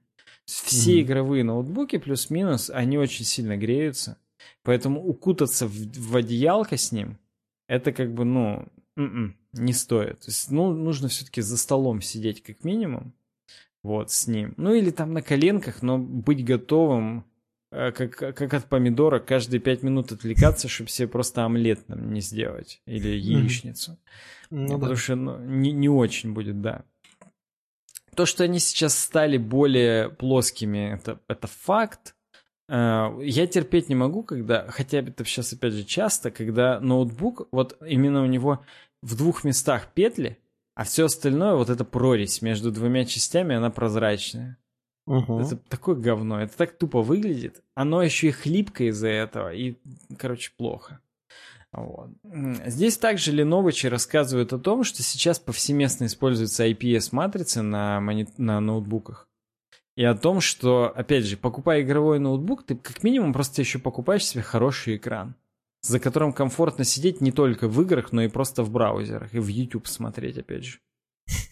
Нельзя поспорить с ними, это правда, здесь картинка есть, но это же не картинка, а это YouTube-видео, что TN-матрицы это просто досвидос. И они сбоку плохо видны, у них плохая яркость, их практически с большой частотой как бы не очень сделать там, ну и так далее. Хотя, наоборот, их как бы просто сделать, просто, ну, они выглядят как говно при этом. Сейчас уже пошли IPS, даже 144 герцовые, они, конечно, достаточно дорогие, они там под сотку стоят, если в тысячах рублей говорить, такие ноутбуки. Ну, есть как бы и за 70, но у них там статы чуть-чуть похуже и так далее. В общем и в целом, IPS это как бы круто, и покупая сейчас игровой ноутбук, ты в том числе покупаешь просто как минимум качественный качественную матрицу. Вот. Пошли еще OLED-экраны сейчас, но это пока не в ноутбуках, это пока в смартфонах и планшетах. Но поскольку, поскольку пишут Lenovo, они сразу свои йоги э, впаривают, который, это, ну, это планшет, он ярче, там, вкуснее, менее белесый, черный там более черный. Ну, все мы знаем преимущества OLED-экранов, это, ну, как бы их сложно э, переоценить, они действительно крутые. Э, новые другие перспективные технологии это мини-лед и микро-лед, где непосредственно весь экран состоит из маленьких сегментиков, в котором в каждом сегментике есть несколько диодов красных, зеленых и синих. Ну и, соответственно, э, светятся те, которые нужны для того, чтобы какой-то определенный цвет нам отобразить. То есть, ну, вот в таком стиле. Вот. Они по задумке похожи на OLED, вот, но вместо органических кристаллов используется микроскопический светодиод. Вот. То есть они как бы и дешевле в производстве, соответственно. Вот. И при этом не выгорают. Потому что, ну, это не органические кристаллы, это просто светодиоды. Они, на них подаешь больше напряжения, они горят больше, меньше подаешь, меньше горят. Никаких выгораний нет. Это просто как бы, ну, типа микро-микро лампочки. Не как у программистов. вот да. Те-то вообще выгорают только в путь. А, сейчас в игровых ноутбуках и в принципе, как бы, ну, в, да и в десктопах тоже э, стали очень мощные процессоры ставить, и разница между десктопами и ноутбуками не сильно большая стала. Во-первых, техпроцесс уменьшился. Просто процессоры стали такие маленькие, и техпроцесс еще застопился. То есть нанометры мы не можем дальше уже особо уменьшать, поэтому, в общем и в целом, ставили увеличить многопоточность и оптимизировать уже существующие наработки. Поэтому, в принципе, мобильные процессоры это уже не как раньше, типа мобильный процессор в два раза как минимум хуже, а то и больше. Кстати, то же самое касается и видеопроцессоров. ГПУшники мобильные еще во времена 960-х, например, в видеах, мобильные были в два раза хуже, чем десктопные, иногда ху- э, еще больше. Сейчас просадка у RTX, например, там 2070 RTX мобильная, она там на 10% хуже, чем десктопная. Вот. Она, опять же, конечно, греется, и там, ну, супер бенчмарки она не сделает, но при этом, при всем, это супер универсальный классный ноутбук, на котором и помонтировать можно, и поиграть, и вообще. То есть это, ну, это круто. Типа это прям круто. И э, я не знаю, насколько это конкуренты консолям именно, но конкуренты ПК-геймингу уж точно. Ну, то есть это, по факту это часть ПК-гейминга. Я имею в виду, что э, ноутбуки наступают реально на пяточки десктопам. И это как бы, ну, это, это, это так. То есть раньше десктопы сильно опережали, потому что было куда уменьшать, а сейчас этот разрыв уменьшается за счет того, что нету никаких железных прорывов. Если сейчас что-то изобретут как бы кардинально другое там в процессорах и так далее, опять, скорее всего, десктоп уйдет вперед. Но mm-hmm. сейчас пока этот разрыв никак не может увеличиться за счет того, что десктопы уперлись ну, в какой-то потолок, и, ну, сейчас, знаешь, будет разве что на десктопах там, не знаю, 20-ядерные, а на ноутбуках 12-ядерные, ну, типа такого, то есть пока, пока вот будет как-то так. Вот, что еще здесь? Еще здесь, это я сказал, про тепловыделение сказал, видяшки сказал. А, они рассказывают о том, что, ну, как бы новый тренд — это то, что видяха отдельная от ноутбука. Ты, я не знаю, видел? Вилсаком же, кажется, ноутбук. такое снимал. Она прям на столе рядом стоит таким блоком. И есть даже такие, которые именно это э, видяха, в ней же и БПшник. То есть ты в бук ее втыкаешь по двум проводам. Первое это, ну, питалово, второе mm-hmm. это Type-C USB. Mm-hmm. И, соответственно, ты получаешь внешнюю э, видеокарту, она втыкается в розетку, и ты э, этой розеткой запитываешь и внешнюю видеокарту, и ноутбук. Блин, я тогда жду, когда вообще все отдельно будет. Процессор отдельно запитываешь, оперативку. Ну, видишь, это уже слишком, как бы сказать, громоздко. Вот. Если про видеокарту тебе она не всегда нужна, то есть ты если реально захотел отрендерить что-то или поиграть, ты ее подключил, если нет, то под просто ноутбук используешь как ноутбук. Угу. Это реально, ну, типа удобно. Если это каждый, ну, я понимаю, что ты подшутил. Но если реально в каждую комплектуху выносить, это уже тебе конструктор с собой надо носить, это тупняк. Подожди, вот, и поэтому... оно прям соответствует э, видяшке, или это все равно мобильная видяшка? Ну смотри, э, это не мобильная, это десктопная, но Thunderbolt или Type-C, он поддерживает только 4 линии PCI Express, если втыкается напрямую, то это либо 16 линий, либо 8. Поэтому, разумеется, чуть-чуть медленнее это все. Но, блин, это вот, ну, как бы, это реально, э, это очень сильно производительнее, чем без нее, как минимум но зато без нее у тебя практически ультрабук. То есть он тонкий, не горячий, классный и так далее. Захотел что-то отрендерить, взял ее с собой, ну, как бы, не знаю, в командировку, и на mm-hmm. ночь в отеле поставил на рендеринг, ну, что-то снял по Варламычу, вечером ты в гостинице, смонтировал, поставил рендерить на ночь, уже именно вот с этим, с говнищем. Ну, в смысле, с видеокартой внешней. Поэтому, mm-hmm. ну, как бы вот, да, такой, такой тренд сейчас есть. Он еще сильно не популярный, но в общем и в целом в этот э, куда-то будет идти. Вот, есть как бы еще клауд рендеринг, наверное, будет. Но это уже нужно широкополосный интернет в гостинице. Вот, бесперебойный. И как бы тут, не знаю, мне кажется... Ну, хотя это, это все равно, что Amazon. Ты туда загрузил source, и тебе вернулся в какой-то момент э, от, отрендеренный момент, ну, как отрендеренный какой-то файл. То есть, в принципе, наверное, и это тоже будет как бы как альтернатива. Собственно, здесь в конце они про Cloud Gaming тоже сказали. Вот, и сказали, что это скорее именно конкурент не ПК-геймингу, а консольному геймингу. Потому что, ну, это типа мобильность главная. Потому что, ну, как бы, а зачем это Э, к конкуренту ПК-геймингу, если ПК-геймеры, они и не ценят вот эту легкость, ненужность там каких-то дополнительных апгрейдов, там чего-то еще. А тут, ну вот да.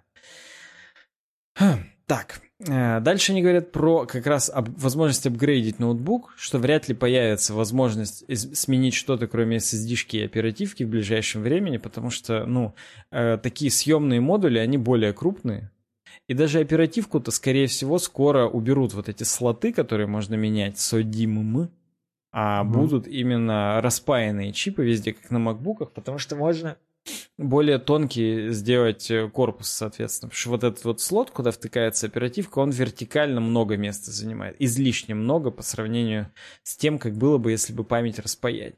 Тем более сейчас в ноутбуках часто используют не просто DDR4, а LPDDR4 или там LPDDR3. Вот. Это именно low profile, я так понимаю. Низкопрофильное дерьмо с сниженным энергопотреблением, короче говоря. То есть это прям мобильное-мобильное решение. При этом оно по производительности не сильно уступает, потому что, ну, чипы памяти, они как бы в Африке чипы памяти. Простите за э, мужское такое слишком взрослое бумерское выражение. Вот, но и тем не менее. Э, поэтому, скорее, даже скоро еще и оперативку нельзя будет сменить вообще везде, не только в макбуках. Вот. А SSD-шки, ну, уже саташные отходят, уже почти везде M2-шный разъем вот этот вот, который в PCI Express втыкается, и он, ну, он, он такой низкопрофильный, он, в принципе, немного места занимает. Такие, я думаю, еще пока какие-то несколько лет точно можно будет менять, потом, может, и SSD-шка уже тоже будет везде распаяны. Все в угоду, так сказать, тонкости и м, а, удобству, так скажем. А, вот. Ну, тут Lenovo дальше выпендривается, что у них супер трубки классные, которые круто отводят тепло. Вот. Вот как раз про Cloud Gaming. Я просто, ну, листаю для зрителей, а слушателей просто представьте, что я листаю. Вот. А, они здесь дальше показывают какие-то, что э, надо лучше еще идти в сторону супертехнологий, типа 5G сим-карты напрямую в ноутбук, Wi-Fi 6, опять же, там, ну и так далее. То есть какие-то... Нужно не только непосредственно железо внутренне, но и поддержку внешней периферии разной понтовой тоже добавлять. Типа это тоже важно. Вот, дальше вот они как раз здесь модули внешних видеокарт. Это я, видимо, забежал вперед. Вот. Э, а, вот. Дальше в конце они, э, вишенка на торте, рассказывают про ARM-архитектуру. В общем-то, это не новое совсем веяние. Но они говорят о том, что вот, вот будет гейминг, э, гаджеты. Опять я по-бумерски. Э, геймерские, так сказать, э, девайсы. И будут именно просто воздушно, классно, прикольные для обычных казуалов, так скажем. Вот. Они будут на ARM архитектуре, потому что, во-первых, она супер низкая потребительная, там по 12 часов в железке работают, ну, как бы не, не в стендбай режиме, а именно в рабочем режиме. 12 часов YouTube практически можно смотреть. Да, там, конечно же, вообще ничего не порендерить, никаких игр ни о чем подобном там не особо. Вот. Но какие-то фильмы посмотреть, закодированные там и, или там, опять же, поработать с документами, таблицами, с браузерами, будет вообще огонь. А, вот. И поэтому, например, Lenovo Yoga, они ARM-ные последние были, на них можно и порисулькать, и угу. там супер матовый сенсорный экран вместо клавиатуры. Такой, ну, то есть там прям такой ноутбук, на котором и экран-экран, и клавиатура-экран. Вот. Ну, типа прикольно. Lenovo Fold есть, это уже с гнущимся экраном таким посерединке. Но это все, конечно, не гейминг, это все именно потребительская хрень. Вот. В конце они немножко сказали о том, что будет потом еще сегмент э, геймерских ноутбуков с аналоговыми переключателями, то есть с механическими клавиатурами, и там будут нажатия, именно он будет понимать, как сильно ты нажал, как в аналоговом стике. Чем сильнее ты нажал, тем больше газанул автомобиль у тебя в игре, например. Угу. Вот. Но это как бы будет э, не очень популярно. То есть, разумеется, таки, опять же, такие клавиатуры нельзя сделать тонкими. Поэтому это будут толстые ноутбуки. Ну, они говорят, мы всегда смотрим на рынок, мы всегда держим нос по ветру, мониторим, что будет в тренде, что не будет в тренде. И, как бы, соответственно, исходя из этого, меняем э, конъюнктуру. То есть он говорит, я точно знаю, что выйдет в конце года, но что выйдет в следующем году, я не знаю, потому что мы, как бы, подстраиваемся под рынок. То есть, ну, можно как бы прогнозировать, потому что там Intel выпустила сейчас новые процы. Ну и опять же, для вендоров у них, э, я тебе уверяю, если мы еще не знаем, когда выйдет новые, э, новые процы, то Lenovo-то уже знает наверняка, потому что они мощности подготавливают как-то заранее там и все такое. То есть это, конечно, у них больше инфы, поэтому да они ладно, знают я думал, у нас больше. Вот да. Ну смотри. У меня аж голос сел про Lenovo Давай. говорить тебе. Что-то Lenovo в натуре тут запиарились. Жестко. Жестко. Что я тебе могу сказать по этому? Первое, Cloud Gaming это странное дерьмо. Сразу. Это как бы не совсем про Lenovo, но просто я скажу. Типа Cloud Gaming это очень в странной ситуации ты его будешь использовать. Короче, для него нужно хорошее очень соединение интернетное. А на очень mm-hmm. хорошем соединении у тебя, скорее всего, хороший компьютер стоит. Может ну, быть, да. это не так. На хорошем соединении у тебя, возможно, плохой компьютер, но это в меньшей степени. Поэтому... Смотри, э... плохой и хороший это опять же разные понятия. Вдруг ты Варламыч, и у тебя классный бизнес, тонкий ноутбук, и ты остановился в таком отеле, где Wi-Fi 6 прям давит. Не бывает такого э, отеля. Короче, скорее ты будешь, когда останавливаться, у тебя будут проблемы с соединением постоянные. И ты будешь короче, очень некомфортно себя чувствовать. Даже небольшие проблемы некомфортно в игре будешь себя чувствовать до свидос. И поэтому пока Cloud Gaming это кал, почему про него никто особо не говорит, потому что он вот пока вот такой. Uh-huh. Но хрен с ним, давай про вообще игровые ноутбуки. У меня, честно говоря, а, игровой ноутбук, ему, правда, 100 тысяч лет, и честно скажу, когда они еще тогда выходили, было не так гениально, и поэтому я наблатыкался вообще с игровым ноутбуком и понял, что, в принципе, по тем временам игровые ноутбуки это не очень. Ну, в плане, они себя не оправдывают как игровая станция, скажем так. То есть э, на них можно что-то делать, но они как бы такие. Ну, ты все равно чувствуешь, что это ноутбук. Да, да, да, да. Да, так же, как с cloud gaming ом. Вот, короче. Э, поэтому я пока что, пока что, как какашка, придерживаюсь того, что надо супер мощный компьютер плюс э, легенький ноутбук иметь. Плюс-минус. Но вот потихоньку такие вещи, как присоединяющиеся видяха, меня начинают ну, переделывать на, на то, что действительно можно, наверное, и вставить видяху в э, легенький ноутбук, но это пока все такое. Не знаю, короче. Понимаешь, Пока... он тогда перестанет быть легеньким, а тогда какая разница? Да, да, согласен, согласен. Вот, так что пока я вот такого придерживаюсь. А у тебя Если только мысли? у тебя видяха не в отеле будет лежать, ну, и ты туда будешь только приходить, а в кофейне и... ты будешь с легеньким сидеть, как бы и все. Да, и там еще и хороший интернет. Да, и, и там вообще... еще хорошее соединение, да. Вот, а ты, кстати, как смотришь на игровые ноутбуки? Они реально лучше стали. То есть даже еще в 2017 было говно, а уже в 2019 реально вот с этими 144 герцовыми экранами угу. стало прям сильно лучше. Это просто стал хороший ноутбук. А хороший ноутбук это уже удобно. Они уже, ну, не, не 4 килограмма весят, а 2. 2 угу. килограмма это, конечно, тоже достаточно много, но это уже хотя бы более приемлемо. И, блин, Опять же, для работы, разумеется, комп... Да что ж ты, Миша, орешь-то, ёкарный ты бабай. Миша, спать тарай. Cloud Gaming полный. Все, ну молчи. Ладно.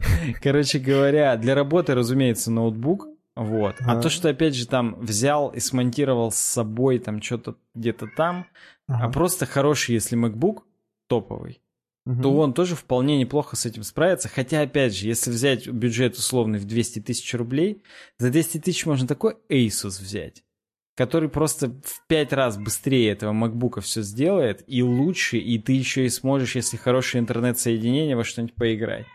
Да, да. Поэтому, блин, э, это надо себе просто разрешить. И реально, они стали лучше, я тебе честно говорю, как будто я тебе продаю.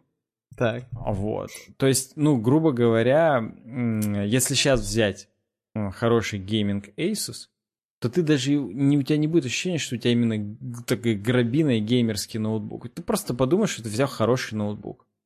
И ЛГБТ-подсветку-то можно отключить. Там, кстати, в статье это прям написано, что можно купить его и именно ты типа вечером включаешь подсветку, и ты там супер стритрейсер, а днем угу. ты ее выключаешь, и ты на созвонах по удаленке там решаешь вопрос. У тебя просто такой черный, стильный, классный ноутбук. Обкашливаешь. Вот. Да, да, да, да, да. То есть, ну, блин, это... Это просто по ситуации. Я считаю, что это неплохо. И ты сейчас все меньше и меньше есть ощущение, что все-таки это ноутбук. Уже разница не в два раза, а там на треть, на четверть где-то. Mm-hmm, я с десктопами я имею в виду. Но да. опять же, э, невозможность апгрейда и дороговизна топовых решений, когда тебе надо девятиядерный там э, какой-нибудь... Есть вообще девятиядерный, нет? I9, короче говоря, восьмиядерный. 64 гига там оперативки, там mm-hmm. две SSD-шки в RAID ну вот такие ноутбуки есть, но они уже 400 стоят. А вместо mm-hmm. того, чтобы взять такой за 400, лучше взять за 200 э, системник, а еще 200 на мониторы потратить, на 5 мониторов себе хороших каких-нибудь. Ну, я утрирую, но там. Или на один эйсусовский. Вот, поэтому, блин, тут надо всегда видеть баланс э, и, ну да, понимать, для каких это нужно целей.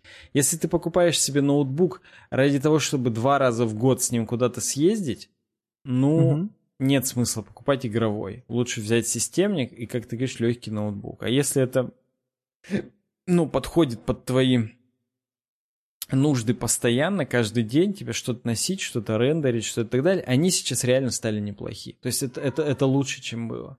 Это угу. не так уже тяжело. Ну, я догадываюсь. Так, как да, бы, я, ну, да, я как это... бы понимаю, да, эту тему. Все, что, патроны дальше пойдут? Давай, патроны. Ты скажешь.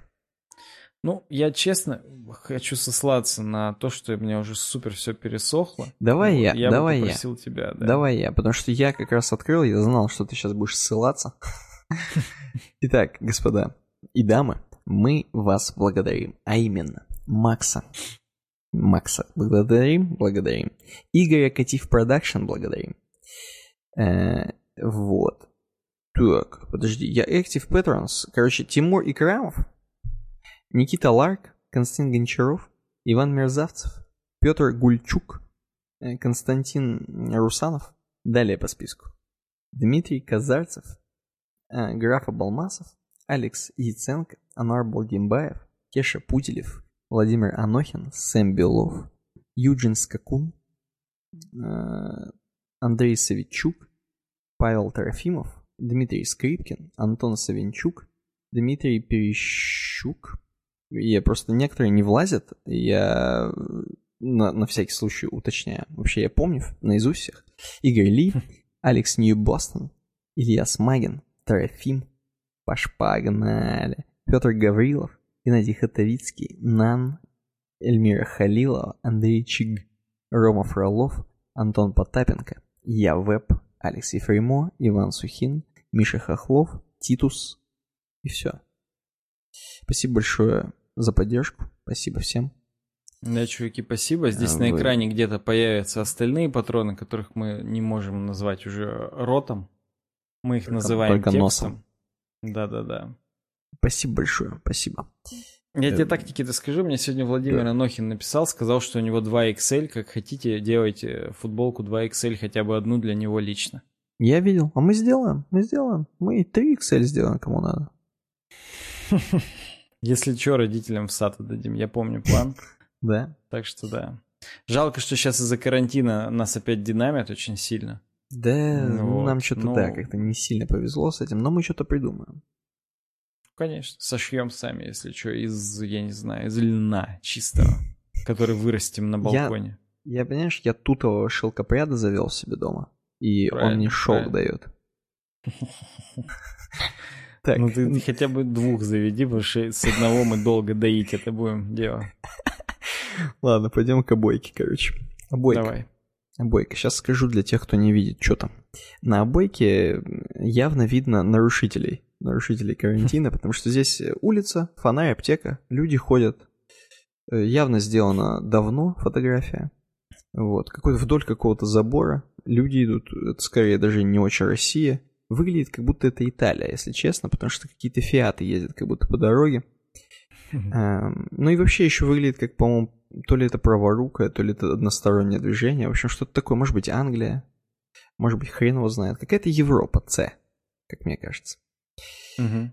Вот. Смотри, Наш там под... даблдекер, кстати, на задах. Так что, может, реально Англия. Да, да.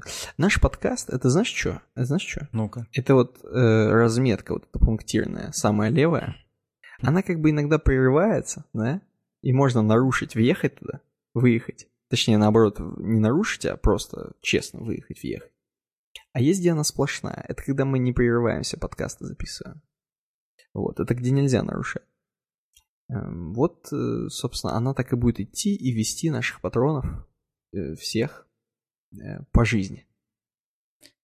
Вот ты сто из ста просто у меня с языка сорвал. Я даже про пунктирное и сплошное также придумал. Блин, ну вот, что ж Поэтому Застилил. будем считать, что наш подкаст это вот этот знак ограничения 20 км в час. Вот, это просто знак ограничения, что хорошего помаленьку. Всего-то да? 20 часов вам за раз мы уже записываем. Если учитывать и пришел в том числе. Кстати, слушать обязательно пришел на Патреоне. Apple. Вот, и, короче говоря, 20 километров в час, то есть хорошего понемножку, каждый раз у нас какое-то есть такое ограничение для самих себя, потому что если мы себя не будем ограничивать, мы сейчас до 8 утра будем записывать, И в целом даже что-то, может быть, и нормальное выдаем, поэтому да. Да. Слушайте наш подкаст, э, не выходите на улицу, соблюдайте карантин. Напоминаю, не актуально будет уже 1 декабря, когда выйдет этот подкаст. А возможно, наоборот, мы будем просто жить. У нас социальные привычки сформируются, и, и все. Будем, будем всегда мысленно в карантине.